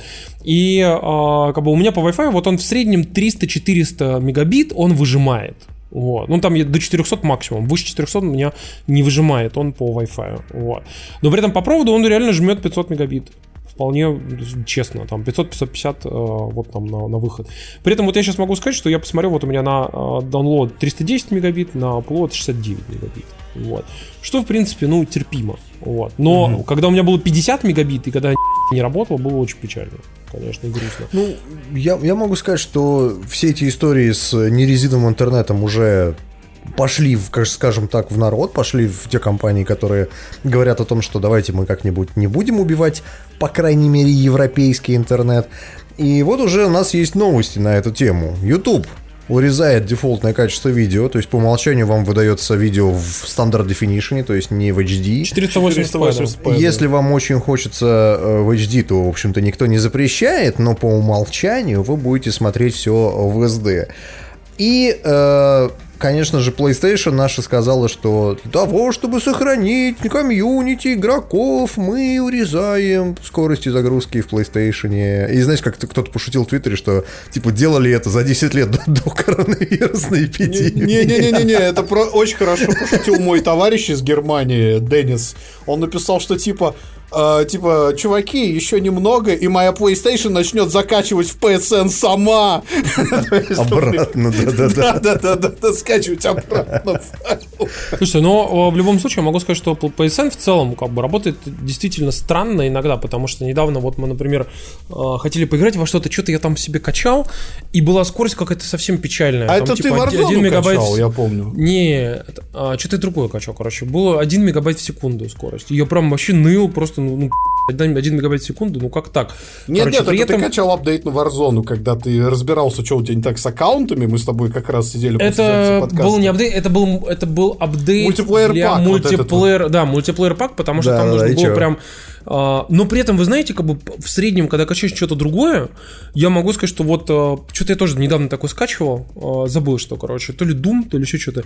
Блин, 40 мегабайт в секунду совершенно нормально как бы качает. Как бы, ну, вот это было буквально два дня назад. Вот. Как бы, ну, по проводу, естественно, от роутера. 40 мегабайт в секунду, совершенно спокойно. Как бы, ну, чё, в чем проблема? Кто ноет, что там, типа, э, что все плохо? Как бы, можно настроить. То есть, это, это возможно настроить и сделать так, что у тебя PSM будет нормально летать все очень быстро. Да, но в любом случае, э, русский конкретно PSN, он же качает не с русских серверов. Они находятся не в России, они находятся в там, Великобритании, там еще где-то. И вот если mm-hmm. у тебя все хорошо с э, иностранным трафиком, скажем так, у твоего провайдера, то у тебя будет нормальная скорость. Это не Steam, у которого сервера стоят в Москве, понимаешь? у которого может качать в полную ширину канал, ему просто насрать. Поэтому люди вот э, удивляются, типа, а что это у Sony все плохо? На самом деле все плохо как бы у вашего провайдера так-то. Ну, как ну в любом да. случае, я могу сказать, что как бы PSN можно заставить работать во всю ширину канала и скачивать все очень быстро. Как тут вообще народ говорил, типа, я 20 гигабайт скачиваю там, типа, за миллион часов просто. Угу. Да, там, типа, я такой посчитал, понял, что реально 20 гигабайт у меня скачивается из PSN в среднем меньше часа, намного меньше часа. То есть у меня там, ну, типа, в, реально в, любом, 10, в любом случае, там, 15. я, я могу сказать, что по опыту, что у Steam а все заебись, у остальных сервисов все иногда не очень ну, Иногда. Это правда. Скажем так. Это правда. Включил в Питере тариф 700 мегабайт от Ростелекома, PS4 подключил по проводу, игра 50 гигов качалась минут 25. И первое время я был в шоке. Ну, видите, у всех разный experience за Ну, истории. американские сервисы, я могу точно сказать, что ограничивают скорость скачивания, потому что, ладно, вот американский PSN так хуевничает, но вот, например, у меня есть сервис, э, с которого я периодически скачиваю э, для камеры новые библиотеки, апдейты там и прочую ерунду Blackmagic. У них сервис стоит в США, ну, сервак стоит в США, и сервак стоит э, там на каком-то облачном, на какой-то облачной платформе, чуть ли не на AWS. И он всегда выдает с какой-то ебучей скоростью, там, в- во весь канал может выдать тебе файл, он сейчас 64 килобайта в секунду херачит. Ну, То есть я не верю, что владельцы Blackmagic Урса массово кинулись качать прошивку. Ну, то есть как бы такое. Ну, Могу сказать, что скорости падают вообще, в принципе, у многих провайдеров. То есть, как бы, интернет, в принципе, не рассчитан на то, что в него будут все, все те люди, которые его покупают. Это то есть, правда. как бы, оно немного не так работает, вот серьезно. Поэтому у нас существуют всякие истории типа приоритизации трафика и тому далее и тому подобное. За что вы хуесили бедного, несчастного человека, который лоббировал интересы компаний-провайдеров? Да, да, именно, в том-то и дело. Пошел, Слушайте, ну, он, да. В общем-то, я могу сказать, что, конечно, просто привыкните к тому, что ваше качество жизни может э, ухудшиться и может быть все плохо. Вплоть до того, что вот как я читал новости о том, что очень грустные, конечно, что в каком-то там э, в ЖК в Москве, вот, в новом, короче, просто отключилась вода на вся. И, короче, оказалось, что э, местные управляющие компании, она просто на карантине. Просто Ага. никого нет. И типа они там люди названивают, спрашивают, э, ко- когда починят, а там просто никого нету. И вода реально несколько дней просто нет воды в доме. И вы просто должны понимать, что типа, ну не то, что зомби-апокалипсис, там вот это все, но качество жизни вот со всеми этими сложными пертурбациями может в совершенно неожиданных местах э, как бы ухудшиться. Не только там интернет, а могут воду отключить, понимаете? Мне сегодня горячую воду готовы. я очень расстроился. Ну блин, я, я, Ну вот, вот я тебя понимаю. Я- кастрюльку греть, представляешь, на электроплитке. Ну, блин, я могу тебя понять. У меня, например, тут под домом э, чинит газ, и я все жду, когда я взорвусь. Когда Хлопнешь. хлопок- Когда Хлопнешь. хлопну, да. Хлопнешь, да. Да-да, такой Дима, ну давай теперь начнем записи хлопнем. Так, Максим, Дима, бум, у Тимура там.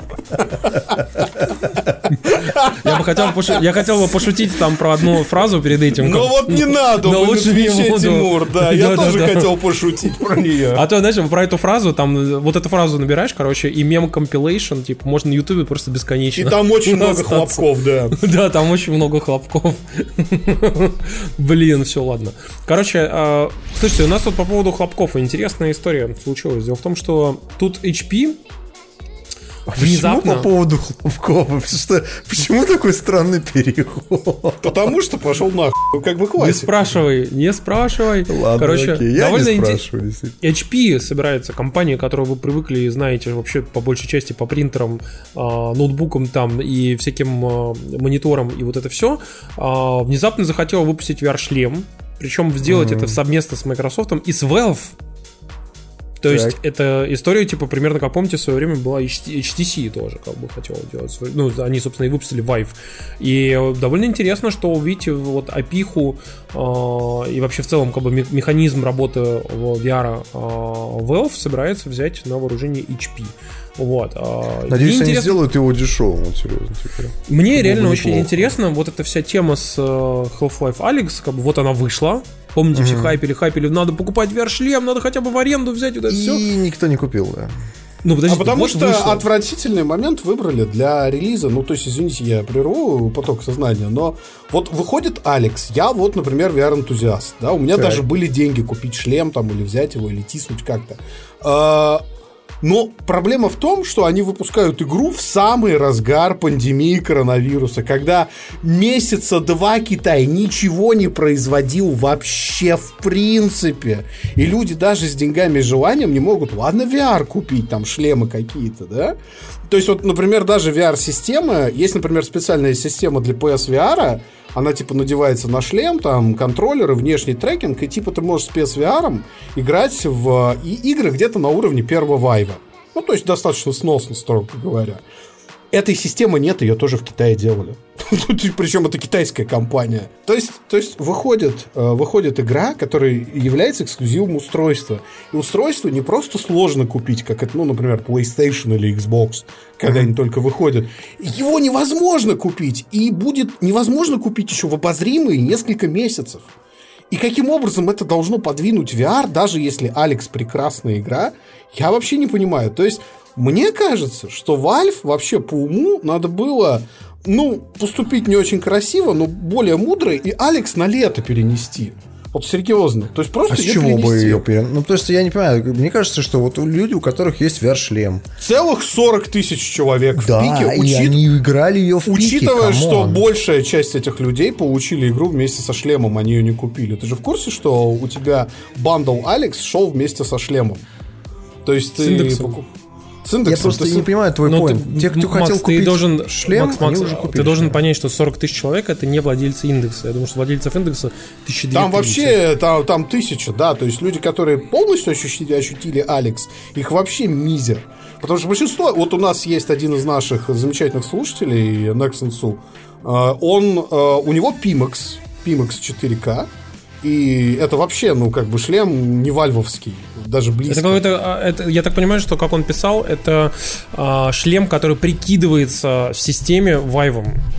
Да, вот. да, да. И да, типа да. система думает, что это Vive. Ну, это как PSVR, вот, собственно, с этим трекером, о котором я рассказывал, Можно, VR. Пожалуйста, блядь, не дергать микрофон, спасибо. Короче, история вся в том, что Алекс шикарная, по стримам она восхитительная, но вот у меня есть VR-шлем, есть реально VR-шлем, не самый плохой, он работает со Steam VR, потому что я играю в гонки с PSVR на ПК. Но я не могу поиграть в Алекс, потому что я даже контроллеры купить не могу, чтобы в нее поиграть. Это так тупо, если подумать, ну серьезно. Ну, игра как бы хорошая, поиграешь в нее, когда купишь шлем, в чем проблема? -то? Через пару лет, да. Ну, через... Слушайте, Тьюджин, кстати, тут пишет, что э, 150 тысяч продажи индекса. Так что, в общем-то, индекс классный, понимаете? Только где он? Ну, слушай, 40к пик... Не у тебя! 40к пик это, конечно, здорово, а с другой стороны, 150к, чтобы дать вам некую перспективу, PSVR было продано 5 миллионов. Этой цифры ну, 6 Макс, месяцев. Ты, ты должен понимать, что 40 тысяч пика это не значит, что типа в игру ломанулись, пошли играть все. Это значит, что конкретно 40 тысяч прямо сейчас в нее играли. Вот и все. Это ничего не значит. Ну, первые... Я, кстати, могу сказать, что нам хорошо в чате шутят, что если Макс пару раз Лего не купит, то сможет себе шлем позволить. У меня есть деньги, ты не понял? Вот в этом-то и юмор. У меня есть небольшая кубышка, ее хватает купить условный Oculus Rift S. Так. Вот, Который но... полное говно. который невозможно купить, потому что единственные шлемы, которые есть у перекупов, в три раза дороже розничной цены. Но та же история совсем. То есть есть Vive Cosmos, его нельзя купить. Он, не, он везде в солдауте. Есть Oculus Quest, э, он тоже стоит безумных денег. В этом весь юмор. То есть даже если у тебя есть бабки, место и желание, ты не можешь купить само устройство. И не потому, что там злая Valve, или ты нищий, ну или ты нищий, окей.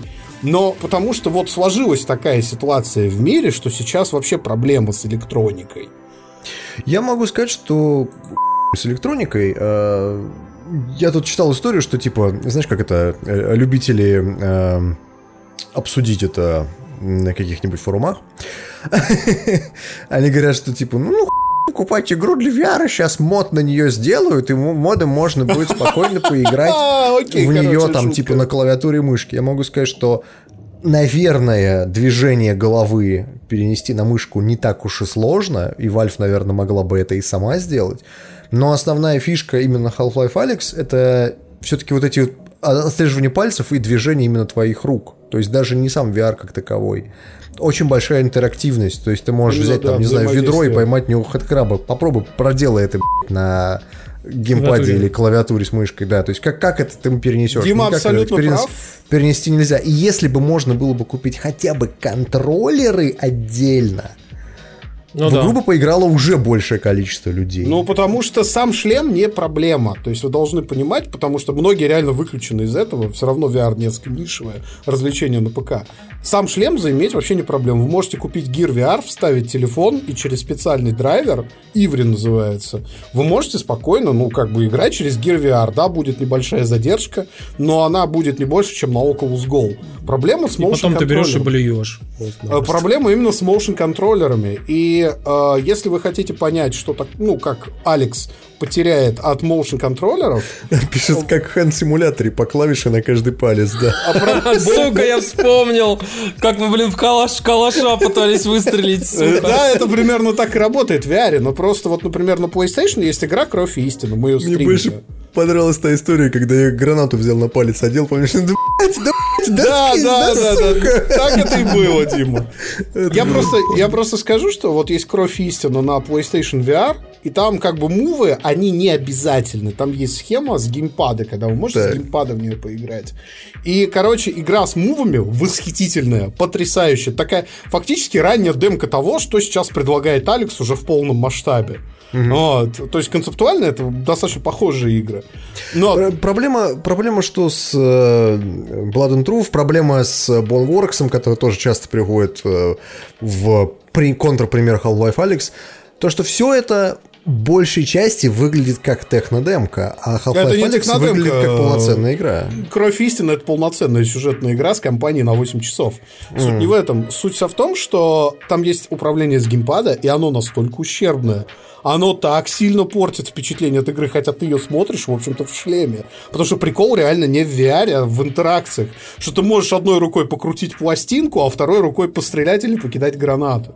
Ну или да, или как э, тут прошли новости, что люди чем какой только херней не занимаются Half-Life Alex. А один учитель математики даже, по-моему, урок, урок геометрии провел, да, рисуя там маркерами на стекле. Ну, вы можете и... представить, что первым нарисовали на стекле, да.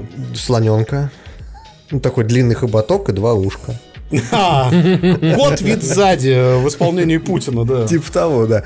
А, Half-Life Alex мы не поиграли. Я могу сказать, что я посмотрел концовку игры, а, где есть намеки на то, что Valve будет создавать а, Half-Life эпизод 3, ну или просто Half-Life 3. И э, вот этот момент меня немного смущает. То есть, если Half-Life Alex это такая типа VR игра, то э, будут ли они делать следующую часть именно конкретно под VR? Или это все-таки будет обыкновенная полноценная AAA игра? Но я могу сказать что совершенно точно одно. То, что Half-Life возвращается, это круто. То есть, как бы за... Сколько мы не видели? 15 лет? Сколько да, прошло времени? 12. Да, господи. 12 лет. Пиздец. Duke Nukem Forever теперь кажется не таким большим долгостроем, вот серьезно. Да так, средний Слушайте, ну Алекс, я думаю, делали лет года 3-4 последних только. Я думаю, они их, ее начали делать сразу, как э, купили этот, как его звать, вот эту студию Кампосанта. Кампосанта? Mm. Ну, то есть года три как 4. In the Valley of the Gods. Которая, кстати, э, неизвестно, когда вообще появится, потому что они честно сказали, что мы выпустили Алекс, а In the Valley of the Gods мы выпускать пока не планируем. Окей, мы, короче, будем ждать, э, как бы, когда выйдет PSVR 2, когда на него выйдет Half-Life и, в общем-то, возможность поиграть, потому что мы не Sony Бойский подкаст. Вот. Пацаны, вам не по на In the Valley of the Gods? Похуй, но прикол-то не в этом. Это правда. Вот.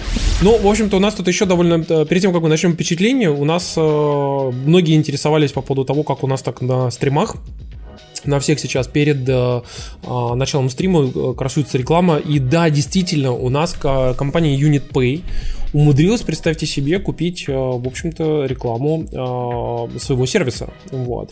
И мы хотели чуть-чуть рассказать, в общем-то, про сам э, UnitPay, что это такое, типа, и зачем они нужны. Вот. А, по сути, что такое UnitPay? UnitPay — это компания, которая, в общем-то, спонсор этого выпуска. это платежный агрегатор. Вот. И, соответственно, с помощью него вы можете, если у вас есть какой-то сервис или какой-то там сайт, например, вы можете принимать безопасно и довольно легко онлайн-платежи. Вот. Я могу сказать, что на моей предыдущей работе я э, довольно долго искал хороший э, полноценный э, платежный агрегатор, потому что для меня было важно ну, там, запустить один сервис, в котором как раз-таки должны были приниматься платежи со всего мира. Вот. И я могу сказать, что я посмотрел большое количество э, агрегаторов и э, и действительно есть их очень много, и самое главное, что многие из них очень или усложнены, или обладают каким-то большим количеством сложностей в установке, в интеграции и так далее. Вот. А UnitPay, в общем-то, тут э, говорит о том, что их процесс регистрации и интеграции в платежной системе, он э, отнимает, в общем-то, не больше, чем 30 минут. Это, типа, очень просто, вот, и очень легко сделать. И, а, причем платежи можно, а, соответственно, принимать практически всеми, ну, вообще, возможными популярными способами оплаты и из любой точки мира. Вот, это как как раз для меня, например, очень было важно. И я могу сказать, что если вы делаете какой-то сервис, который как раз-таки тоже, ну, вы наверняка тоже понимаете, что вам понадобится платежный сервис, и вот UnitPay вполне возможно, может быть, вам подойдет как раз, чтобы принимать деньги со всего мира. Вот. И э, так как у них большое количество банков-партнеров, то, и у них очень удобные виджеты, то, соответственно, э, если у вас на сайте стоит виджет э, самого, в общем-то, UnitPay, то э, они говорят, что очень сильно повышается конверсия по сравнению с э, конкурентами. Я могу сказать, что это действительно действительно важно, потому что, например, а, сервис, где я сейчас работаю, мы долгое время перепиливали виджет своими руками, mm-hmm. для оплаты, потому что он а, изначально был не очень. Мы потратили много времени на то, чтобы его сделать действительно классным, конверсионным, и особенно, например, сделать там различные штуки, типа того, как вот вам а, инсайт маркетинговый, чтобы, например, если человек заходит там условно с MacBook или там с iPhone, чтобы ему огромная кнопка Apple Pay вываливалась, вот, потому что не все виджеты, например, это дело, ну, как бы делают самостоятельно. Ну да, здесь вы настраиваете, по сути, виджет, вот виджет выглядит следующим образом, платить 1 рубль. Нажимаешь на него, выскакивает окошечко, и, соответственно, клиент выбирает, через какую платежную систему оплатить на вашем сайте что-то. Да. Это да. довольно Очень удобно, удобно Кстати, легко, есть, просто. Есть хорошая документация, я смотрю, у них, то есть у них прям про API все расписано, что, как, как сделать обработчик, какие данные передавать и так далее и тому подобное. Так что если у вас есть там хорошие программисты, вполне себе спокойно разберутся. Никакой проблемы с этим нет. Да, и причем они еще очень классно, а, в общем-то, ну, они соответствуют всем российским законам, включая закон 54 ФЗ. А, это закон о применении контрольно-кассовой техники при осуществлении расчетов Российской Федерации. Ага. Ну и, в общем-то, как бы у них а, в соответствии с этим очень круто работают всякие истории с массовыми выплатами. Вот. Это, соответственно, если нужны деньги там выплатить, например, там клиентам или вашим партнерам, вот, причем с переводом на кошельки, на телефоны, на банковские счета, на карты карты, на что угодно. Это, кстати, тоже очень крутая штука, и в том числе вот сейчас тоже стоит такая проблема на работе, когда нужно как раз-таки э, заниматься партнерской программой, которая тоже должна позволять правильно всем выплачивать деньги э, в белую, а сейчас, как вы знаете, это очень важно. Э, соответственно, вот мы тоже сейчас над этим делом заморачиваемся. Вот. А потом это очень важно рекуррентные платежи, то есть если у вас есть система подписки на вашем сайте, например, вы там порнуху продаете или там, например, какие-то важные сервисы, типа там, не знаю, сразу порнуху продаете. Ну, например, можно и не порнуху, можно, например, там, типа, подписку там а, про еду какую-нибудь или на какие-нибудь курсы или еще что-нибудь в этом роде. Или у вас там какой-нибудь аналог Патреона или что-нибудь такое, короче, вы делаете. Вот рекуррентные платежи с подпиской, типа, там, раз в месяц, например, а, это действительно важно, чтобы сервис это умел делать. UniPay это умеет делать, вот. И в том числе а, у них есть, в общем-то, возможность интеграции с различными самыми популярными онлайн-кассами. То есть, соответственно, если у вас уже есть какие-то там кассы, можно еще круче там там интегрироваться. У них есть, соответственно, а, в общем-то, номер поддержки и чат для, а, соответственно, вот, в общем-то, поддержки со, со специалистами, которые 24 часа а, сидят и готовы отвечать. Это очень важно, потому что, как вы знаете, самое важное, что есть в ваших сервисах, это бабки. И если бабки где-то зависли или что-то где-то не получается, или у вас отказал вот этот gateway, если вдруг что-то у вас произошло, то это, это надо звонить там, типа, в 3 часа ночи и говорить, что происходит? Вот. И, в общем-то, UnitPay говорит, что у них э, можно позвонить в 3 часа, и они все быстренько разрулят и, в общем-то, все сделают. Вот. По удаленочке. Да-да-да. Вот. И, в общем-то, у них действительно э, как бы есть вся, вся документация, у них все работает очень хорошо, есть демоверсия на самом сайте, поэтому если вы... Ну, я сейчас программ... как раз ее на стриме ковыряю, эту демоверсию. Да-да-да. Вот. И, соответственно, э, смотрите... Тестовый тут... аккаунт проект. Ага. Ну и что важно, интересно, как бы, что вообще э, у вас э, есть возможность получить, соответственно, э, сниженную комиссию на первый месяц обслуживания э, для юридических лиц, если вы являетесь нашим слушателем, если вы э, напишите в техподдержку, ну, соответственно, после подключения, и скажете кодовое слово «Завтракаст». Вот, соответственно, в э, техподдержке вам снизят комиссии на первый месяц, и, соответственно, вы можете потестить ну, подходит ли вам Unit Pay. Вот, поэтому Я мы могу советуем... сказать, что в, в контексте этой эпидемии коронавируса подключить а, онлайн-оплату на своем каком-нибудь интернет-магазине своего малого бизнеса, это вполне себе удачная идея, так что подумайте об этом. Да, поэтому как бы если вы только сейчас запускаете какой-то сервис, особенно удаленный сервис, как вы знаете, сейчас все сидят дома, и очень важно делать какой-нибудь сервис, который дает возможность людям что-то получить, пока они, в общем-то, там находятся на карантине, и, соответственно, онлайн-оплата это важная часть всей этой темы, и вот Unit Pay это классный сервис, на который стоит обратить внимание при выборе, а, соответственно, вот такого гейтвея. Вот. Поэтому обращайтесь к UnitPay, ссылки, соответственно, мы дадим э, вам, э, как бы, ну, если вам там вдруг вы не, не знаете, как его найти, то можно сделать это по ссылке там в наших шоу-ноутах. Вот. И не забывайте, что, соответственно, вы можете э, назвать кодовое слово э, в поддержке и получить сниженные комиссии на первом месяце. Вот, да. такие пироги. Переходим к нашим впечатлениям, пацаны. Да. А, кто что, как говорится, смотрел, кто что делал, у кого что классного происходило, и вот это все. Игра, которая вообще вышла довольно неожиданно, про нее никто не помнил. Никто не писал э, 8 миллиардов это. раз э, в Твиттере, что она крутая.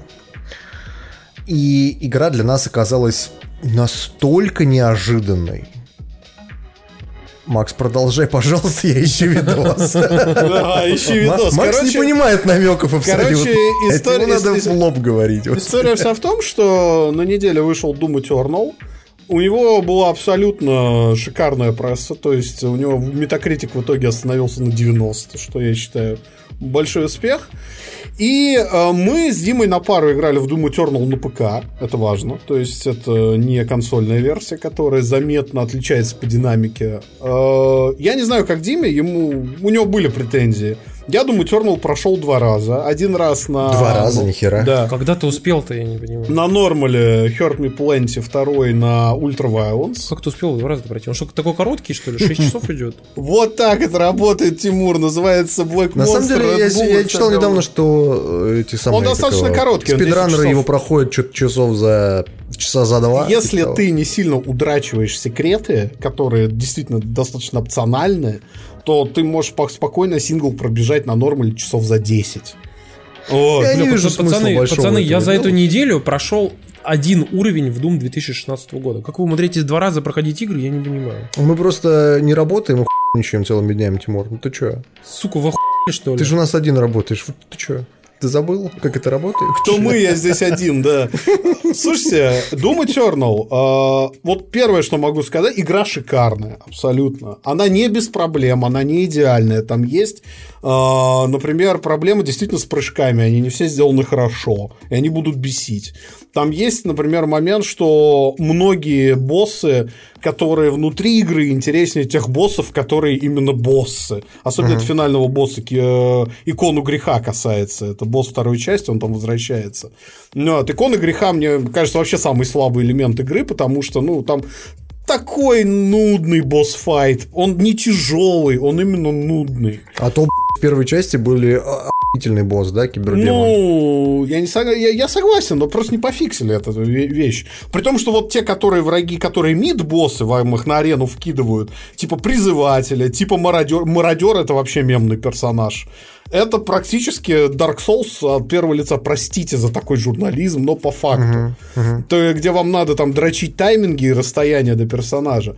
Но Doom Eternal сменил фокус. Если Doom 2016 был тупо шутаном, где вы могли всю игру пройти с супер шотганом и вообще хуй бить на все остальное, Doom Eternal это игра, где надо постоянно жонглировать вообще всем оружием, постоянно использовать абсолютно все способности, что вам дают.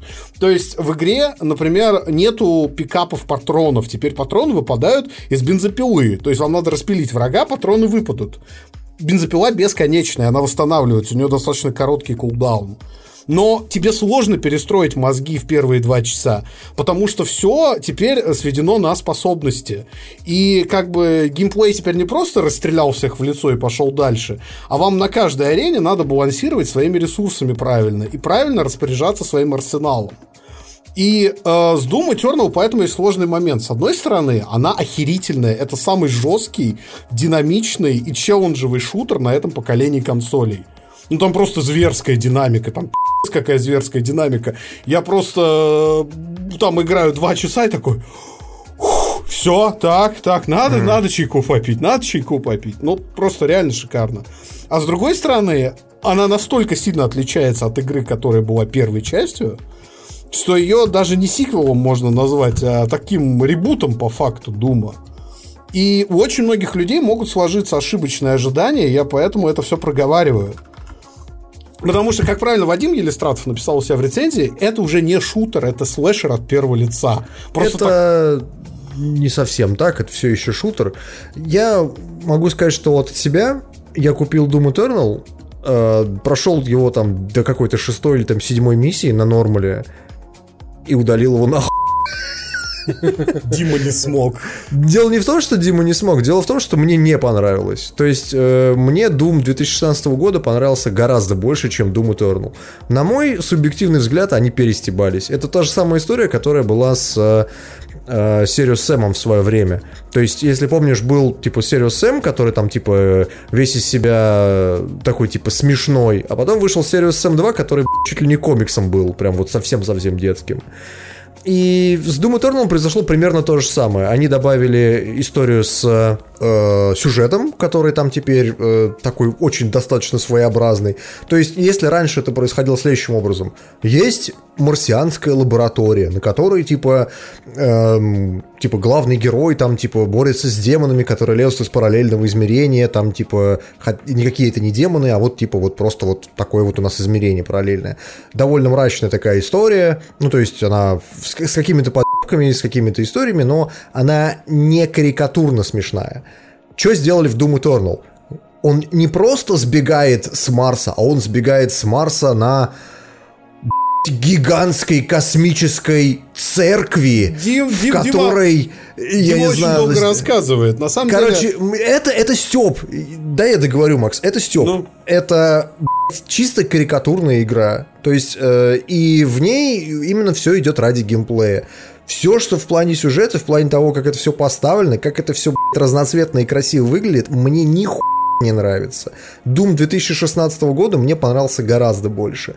Но проблема не в том, что эта игра плохая. Мне кажется, что эта игра охуительная. То есть мне очень нравится в ней геймплей. Проблема в другом. То, что это другая игра это не Doom 2016 года, это не его продолжение, это вообще другая игра. И если вы э, не играли, то есть, и, и, даже если вы играли в Doom 2016 года, совершенно не факт, что Doom Eternal вам понравится. То есть, как бы, мне он, например, он не зашел. Я просто его дропнул. Мне на него стало просто все равно в какой-то момент. Назвать ее плохой игрой я не могу. Это охуенная игра. То есть она клевая, она замечательная, но она не зашла. Я объясняю это исключительно вот этой историей с Э, измененной механикой и исключительно вот этой историей, что это такой типа цветастый, разноцветный, смешной шутерок про э, Дима то, как просто чувак да, да, да не дошел демонов. про цветастый шутерок. Ну, короче, я Там вот, уровни вот такое, это, вот такое вот у меня ощущение жуткое. от Doom Eternal. Я достаточно сильно разочарован, скажем так. Такая Короче, а ты ждал, что прям будет круто, да? Я не ждал, что будет круто. Я могу сказать, что и ну, то есть, как бы, со времен анонса я не очень понимал, нахуй было делать вот этот Doom Universe, который они там, типа, и, из всех своих щелей пушили. Ну, то есть, понятное дело, что им хочется делать разнообразные игры, там, типа, сделать ее более такой, типа, красивый, что ли, я не знаю. Ну, то есть, локации вообще охуенные в Doom Eternal. То есть, к, локациям и графону вообще претензий никаких нет. Но проблема в том, что мне больше, наверное, нравится то, как это было сделано в условном Doom 3 или условном Doom 2016 года, когда это была более мрачная история. Вот так. Ну, то есть, ну ты знаешь, я сейчас смотрю вот э, стрим, например, наш, да, угу. и я могу сказать, что э, мне, например, не супер сильно нравится то, что я вижу в плане там локации и так далее. Типа, ну, то есть, вроде прикольно, вроде эффекты классные, а вот как бы, чтобы прям классно красиво был, я, я бы не сказал. Ну, потому что вот то, что на стриме сейчас происходит, это, по сути, в тот момент, где ты бегаешь по а, копипастным коридорам, это не очень интересно. Там есть клевые локации, и они намного более разнообразные, чем в Думе 2016 года. То есть обновленный движок, вот этот вот IDTech 7, который они представили, который, кстати, выдает совершенно помрачительную картинку с гигантским количеством FPS, что меня, как пикаря, радует очень сильно. Там есть моменты, когда игра просто у тебя пачка отлетает от того, как все это красиво выглядит. То есть именно за счет арта, не за счет графона, а за счет арта. Но Ну, может быть. конкретно вот сейчас на стриме это просто не, не, не очень так выглядит, Ну, потому что такой да, момент вот в игре. как-то еще такое что-то вот и теней нету, как бы, как будто бы. Или, не знаю, у Макса плохо настроено, что ли, типа, или я, играл? я еще могу сказать, что насрать на тени, насрать на всю эту историю, даже если в Думе будет графон прям совсем говно-говном, все еще будет рулить именно геймплей. Ну, потому что, как Макс правильно сказал, это вот такой момент, когда ты э, поворачиваешься моментально, бегаешь, стреляешь, то есть носишься, это- ты не стоишь никогда на месте, ты постоянно должен двигаться. Возможно, Мгм. что в этом мне и скрывается та история, что мне не очень сильно понравилась игра. Потому что Doom 2016 года был более такой, знаешь, методичный, что ли. То есть ты заходил на э, арену и выкашивал, выкашивал, выкашивал этих монстров, да, пока они не заканчивались. Мгм. Здесь же тебе надо постоянно менять оружие. Тебе, ты не можешь пробежать всю игру там с одним чейнганом условно. То есть тебе, у тебя постоянно заканчивается патрон. Ты постоянно юзаешь бензопилу. Постоянно переключаешься. И этот момент меня немного фрустрирует. То есть как бы я привык проходить шутеры в какой-то своей, что ли, в своем темпе, а игра мне говорит, что, чувак, давай-ка ты вот станешь вот на пару минут киберкотлета и сейчас просто перехуешь все, что движется. Вот. Поэтому я не знаю, мне кажется, что этот Doom, он скорее больше похож на Quake по динамике. То есть он очень шустрый, очень быстрый, гораздо быстрее, чем Doom 2016 года. Это понравится явно не всем. Я практически уверен, что я окажусь в меньшинстве, потому что сейчас у нас есть, э, скажем так, стереотип, что Doom это охуенная клевая игра, которая нравится абсолютно всем без исключения. Вот. Но вот такое вот мое мнение по поводу нового Дума. Ничего с ним поделать не могу. Сорян. Ну, ладно, в этом как бы, ну, ты совершенно спокойно имеешь на это право. Как бы, главное, что если вы вдруг с этим не согласны, не надо нам, пожалуйста, писать в Твиттер, в почту ах, вы уроды, б***ь, пи***ц, э, как вы можете не любить Doom? Вот. поэтому- Я не сказал, что я его не люблю, я сказал, что она мне она не зашла. То есть это надо А Максу понимать. зашла. Вот, видишь, как бы. Ну, Поэтому вы можете посмотреть, мнения. как я в него играю. У нас есть стрим, я думаю, Дима его выложит. Он прямо сейчас идет у нас там в Вот. в фоне. э, И как бы Eternal, просто я говорю, это шикарная игра. Она очень похожа. Если вы угорали по Квейку, если вы угоря- угорали по Unreal Tournament, то это прям вот, вот ваше. Вот, вот без раздумий берите. Она не похожа на Doom 2016. Мне есть надоедливые моменты, но в целом э, это, как сказать, это когда взяли и весь говнарский металл экранизировали в видеоигру. По мне, это охеренно. Кому-то это не зайдет. Но мне кажется, все равно это правильное движение, потому что это сиквел, который пробует что-то новое. Вот такое у меня мнение. Слушайте, э, я хотел вам посоветовать фильм, э, который наверняка вы могли пропустить, хотя он буквально вот недавно шел в кинотеатрах. Вот. Он называется «Та еще парочка» с Шарли Стерон и Сетом Рогином. Это... Лонгшот по-английски называется. Да, тупейшая комедия. Вот, но э, с такой небольшой повесточкой, вот, на тему э, там либеральных ценностей, политики и вот этого всего. Но А про что? История про что? она, она про то, что, типа, есть э, чувак, Сет Роген, который работает таким, знаете, э, журналистом, правдорубом, который там, э, причем правдорубом, знаете, на уровне того, что прям может матом писать э, в своих статьях, что типа там Экзон обосрался, ебучий Экзон, знаете, типа такого. Вот, Экзон это одна из крупнейших нефтяных компаний США, вот. И, а, короче, прикол в том, что он внезапно осознает на одном из там каких-то вечеров, куда он приходит, э, что э, нынешний госсекретарь, женщина, это девушка, которая в свое время э, на пару лет была старше его и присматривала за ним в детстве. Так. Вот. И, соответственно, на этой теме он там к ней подкатывает. Вот, и они знакомятся, и, короче, там, типа, ну, как бы, опять же, типа, начинают нормально как-то вроде разговаривать, и в какой-то момент она его приглашает быть э, официальным спичрайтером. М. Вот. И, соответственно, он начинает ездить вместе с ней и там заниматься ее, ее инициативой по экологии. Вот. И э, вообще фильм про... Он, он прям тупейший местами, как бы. Но, знаете, вот если вам нужна, особенно с девушкой, знаете... Там, Подожди, а это по жанру что вообще? Комедия такая, Мгм. романтическая. Ну, да, рамком, да, я понял. Мгм. Да, короче, если вам нужна романтическая комедия, чтобы сесть, знаете, такая жвачка для мозгов, и просто поугарать э, с девушкой, как бы, это прям вот идеальная комедия, э, потому что там, э, ну, он такой прям добрая, милая, приятная, э, и как бы такой сюжет туповатый, как бы, но местами прикольный, особенно с точки зрения там повестки и политики. И я прям вот очень советую. Вот. Просто чисто вот с этой точки зрения только. Вот. Да, я могу посоветовать вам еще одну комедию. Я тут посмотрел э, второй сезон э, сериала «Чудотворцы», э, если помните такой. Я рассказывал в подкасте про первый сезон. В первом сезоне история была следующим. То есть была небесная канцелярия, был Стив Бушеми, который играл, соответственно, Бога, и они там пытались спасти человечество. Ну, то есть как- как-то типа, не допустить того, чтобы Бог устроил очередной Армагеддон из-за того, что человечество его разочаровало. Спойлерну немного первый сезон. В конце первого сезона происходит Армагеддон, и Бог начинает человеческую историю заново. Данный сюжетный поворот помог э, создателям сериала взять и второй сезон переделать вообще абсолютно полностью. Он просто про другое играют те же самые актеры, но сезон про другое. Дело в том, что второй сезон называется «Темные века», то есть Dark Ages, то есть, по сути, это ну, средний, сред, сред, средневековье.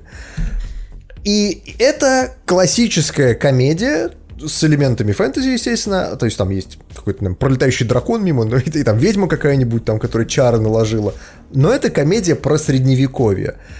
И она абсолютно вся построена на подтексте. То есть, например, если ты знаешь, что Стив Бушеми играл Бога в первом сезоне, а во втором сезоне он за людьми забирает дерьмо, ну, работа у него такая, то как бы это накладывает некий такой, эм, как это назвать, постмодернистский юморок на всю эту историю.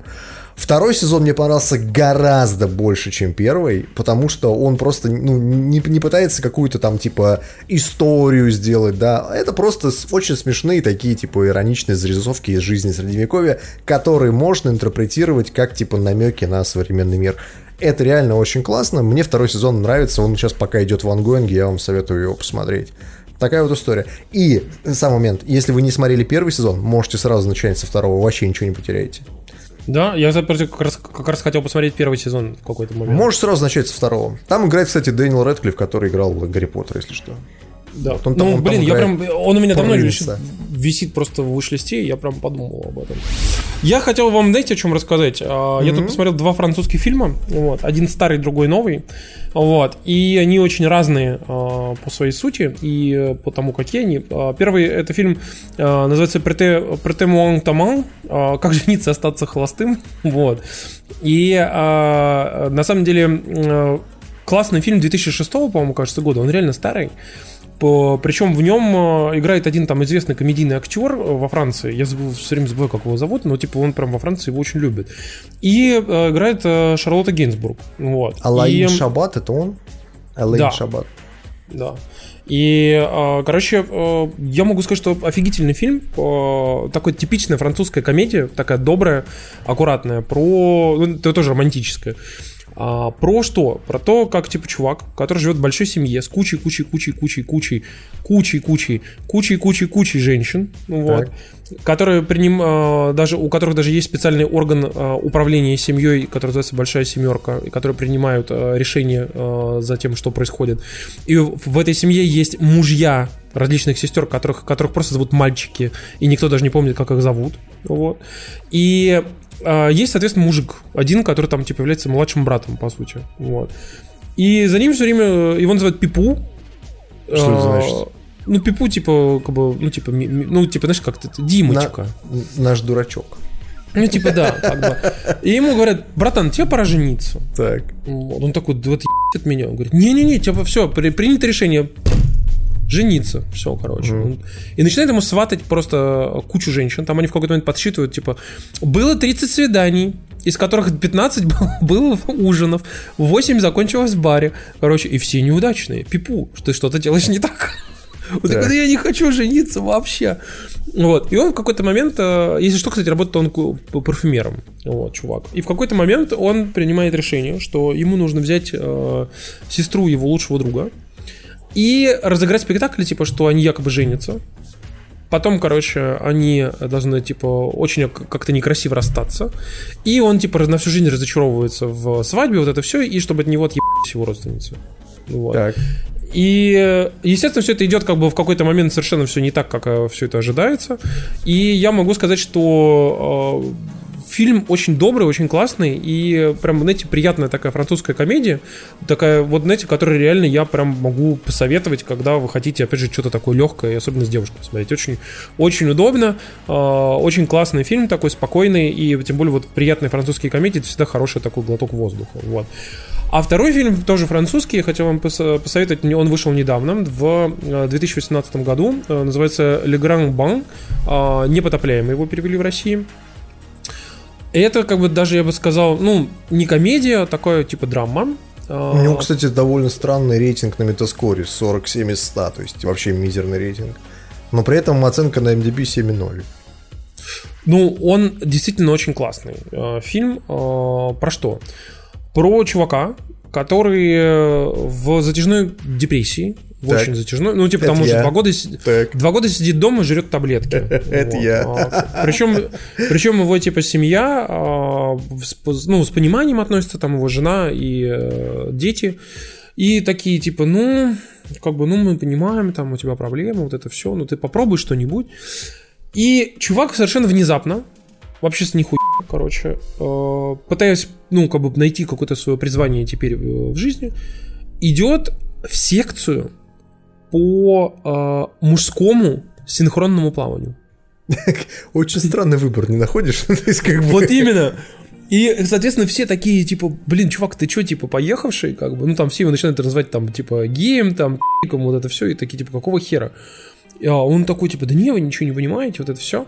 И выясняется, что практически все люди, э, которые попали в эту секцию, так или иначе, почти все проходят, ну, сопоставимый с ним путь, это в основном все люди неудачники, которые, mm-hmm. у которых как бы какие-то большие проблемы в жизни. И вот я, чтобы не рассказывать, как бы, ну, не спойлерить ничего, могу сказать, ну, что... Ну, короче, у каждого иначе, свои какие-то проблемы, они, типа... Да, да, я спойлерну тебе фильм. Я не смотрел, если что. А, то есть, спустя вот это вот формирование команды, они, типа, преодолевают свои проблемы.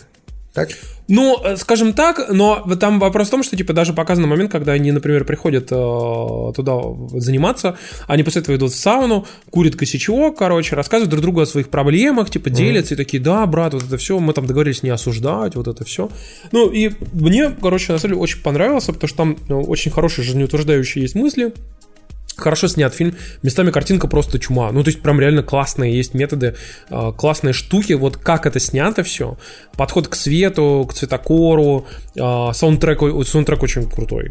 И я прям реально остался в восторге от фильма, не, совершенно внезапно, потому что я вообще даже не рассчитывал. Как бы, мне он очень понравился самому по себе, сам по себе, и я действительно хочу э, вам его тоже посоветовать, особенно если у вас там, например, какие-то, ну, там, проблемы в жизни или какие-то сложности, и вы думаете вот о том, что, типа, блин, какой все пи***ц непроходимый вообще. Э, вот этот фильм, возможно, чуть-чуть сможет вам помочь, э, как бы, вот, знаете, подумать, понять, что выход есть. Uh-huh. Вот. И как бы действительно, может быть, даже э, не обязательно идти в мужскую секцию по, по синхронному а плаванию. может быть и стоит, почему бы и нет. В общем-то, ну после эпидемии уже, давайте после эпидемии. Да-да-да. Еще вы можете сделать подкаст.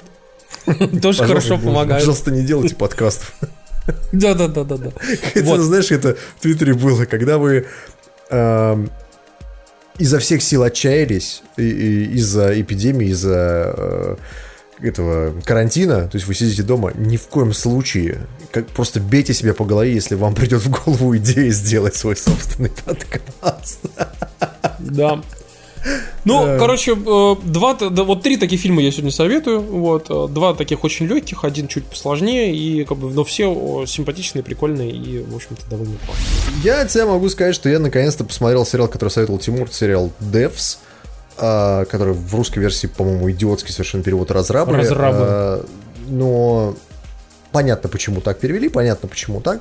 А, я могу сказать, что мне очень сильно понравился сериал. Я прям вот как Тимур сейчас сижу и жду каждую серию, когда они там выходят. И мне прям стало просто интересно, чем все эта история закончится.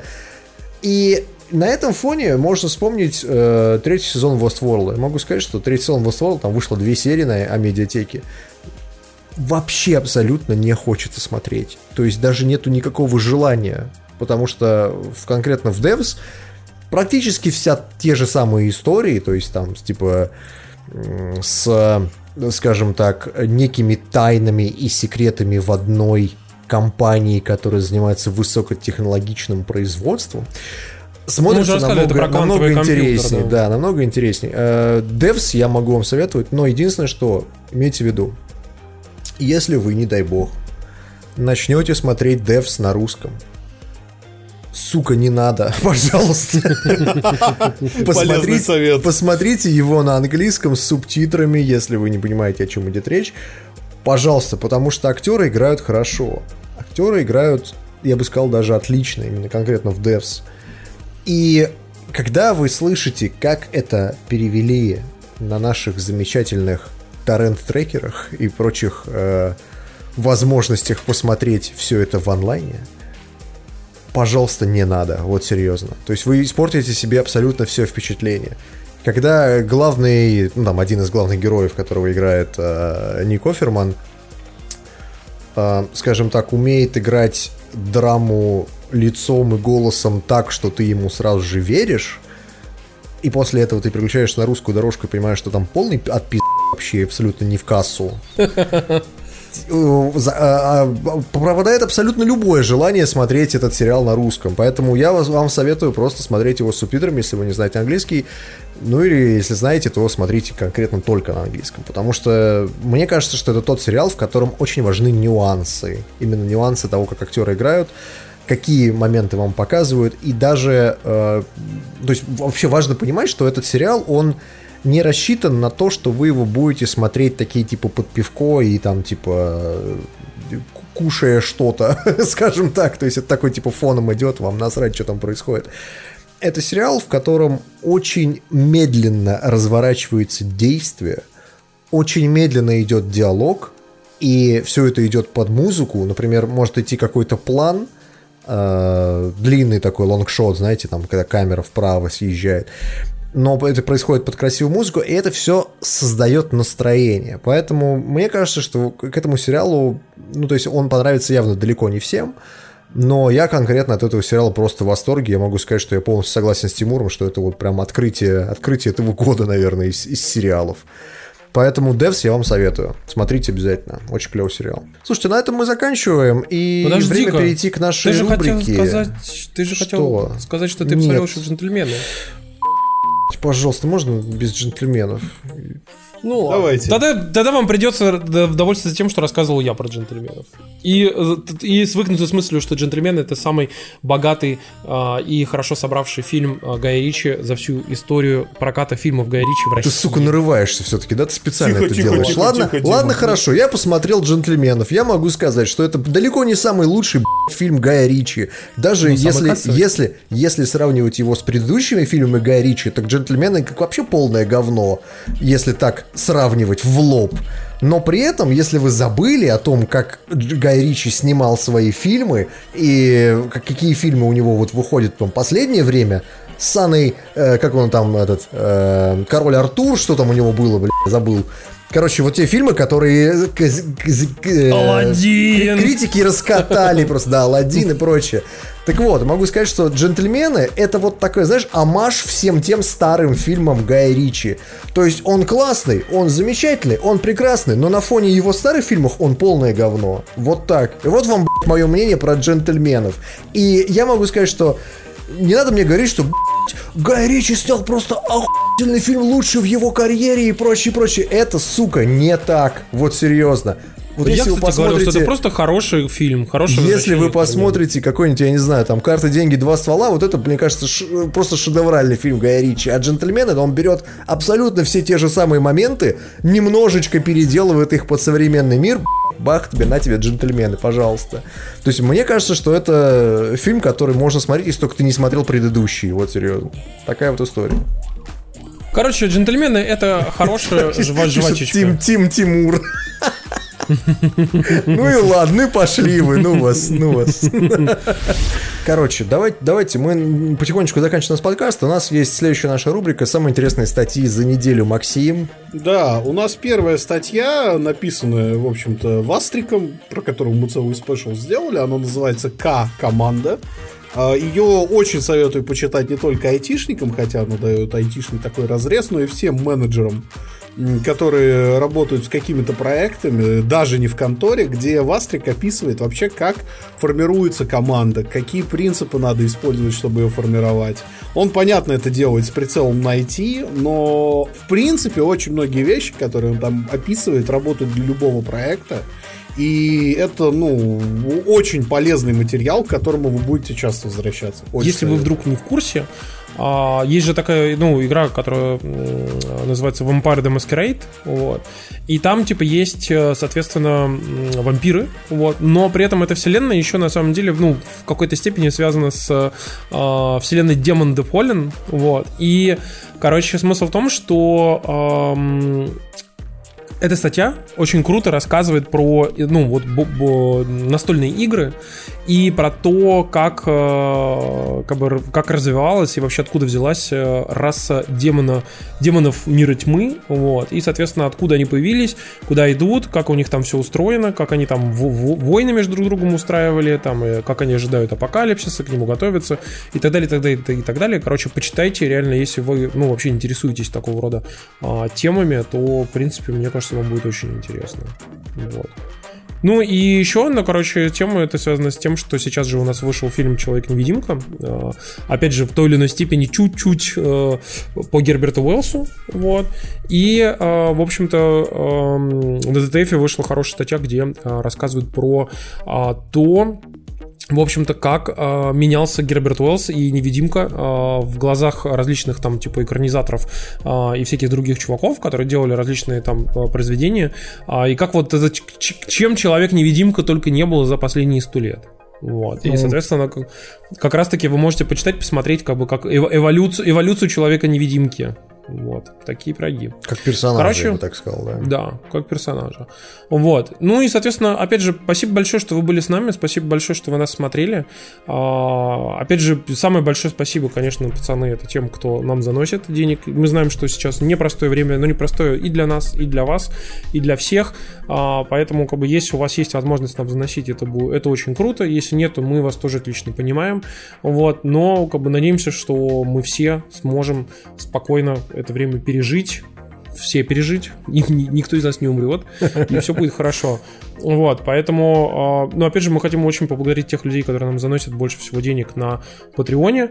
Это 5 Детрейт, Алекс Колов, Алексей Кольцов, а, Антон Серебренников, Артем Логинов, Артур Галиулин, Евгений Петрунко, fappeningbook.com, господи, funkopoprussia.com, коллекционные фигурки в России, fxfortrader.ru, Григорий Яфа, Илья э, Горевой, Илья Кузнецов, Илья Вакарчук, сколько много Ильей, Иван Ткачев, Джаггер Меш, Маринат, Майк Брюханов, Мистер Берни, Никита Стрельников, Орех, Павел Петлич, Павел Стариков, Полониум, Реплей Гейм Кафе в Санкт-Петербурге, Слава Украине, Ти Юджин, Валерия Неборская, Варвара Яффа, Владимир Ходаков, Владислав Ульяновс, Вова Стельмащук, Юрий Ка... Косарь... Косарихин, Юрий Косарихин, Зив, Алексей Пазников, Арсений Вайс, Аугментированный апельсин, Беня, Дмитрий Лобаков, Душевный подкаст «Ни о чем постбояре», Женя Тонев, Михаил Аронов, Ромочка Какашкин, Сергей Зарк Клименко, Сережа Шатальников, Ярослав Хариченко. Вот, спасибо вам, братаны, а, что заносите нам денежки. И спасибо тому самому безымянному шейху, которому напомним вам, что э, можно нам занести э, от 50 долларов, и мы ничего не будем говорить, и не будем вас называть мы можем только поблагодарить того самого анонимного шейха. Спасибо тебе, чувак. Вот. Да. Ну и, опять же, подписывайтесь на нас в iTunes, ставьте нам отзывы, а, подписывайтесь там, я не знаю, Spotify, где вам удобно, слушайте, подписывайтесь на нас на YouTube, вот, и, соответственно, можете нас смотреть в онлайне, если вы нас не смотрите, мы, в общем-то, выходим на Твиче, а, понедельник, вторник, хотя сегодня, блин, четверг, вот, но в основном мы стараемся понедельник, вторник выходить, и, в общем-то, если вы еще не подписаны на наш YouTube и не смотрели наше шоу ДТКД. Мы вам очень советуем, потому что уже 42 выпуска вышло, и многие люди считают, что мы вернулись вернулись к своим корням, и что ДТКТ даже часто веселее, чем Завтракаст.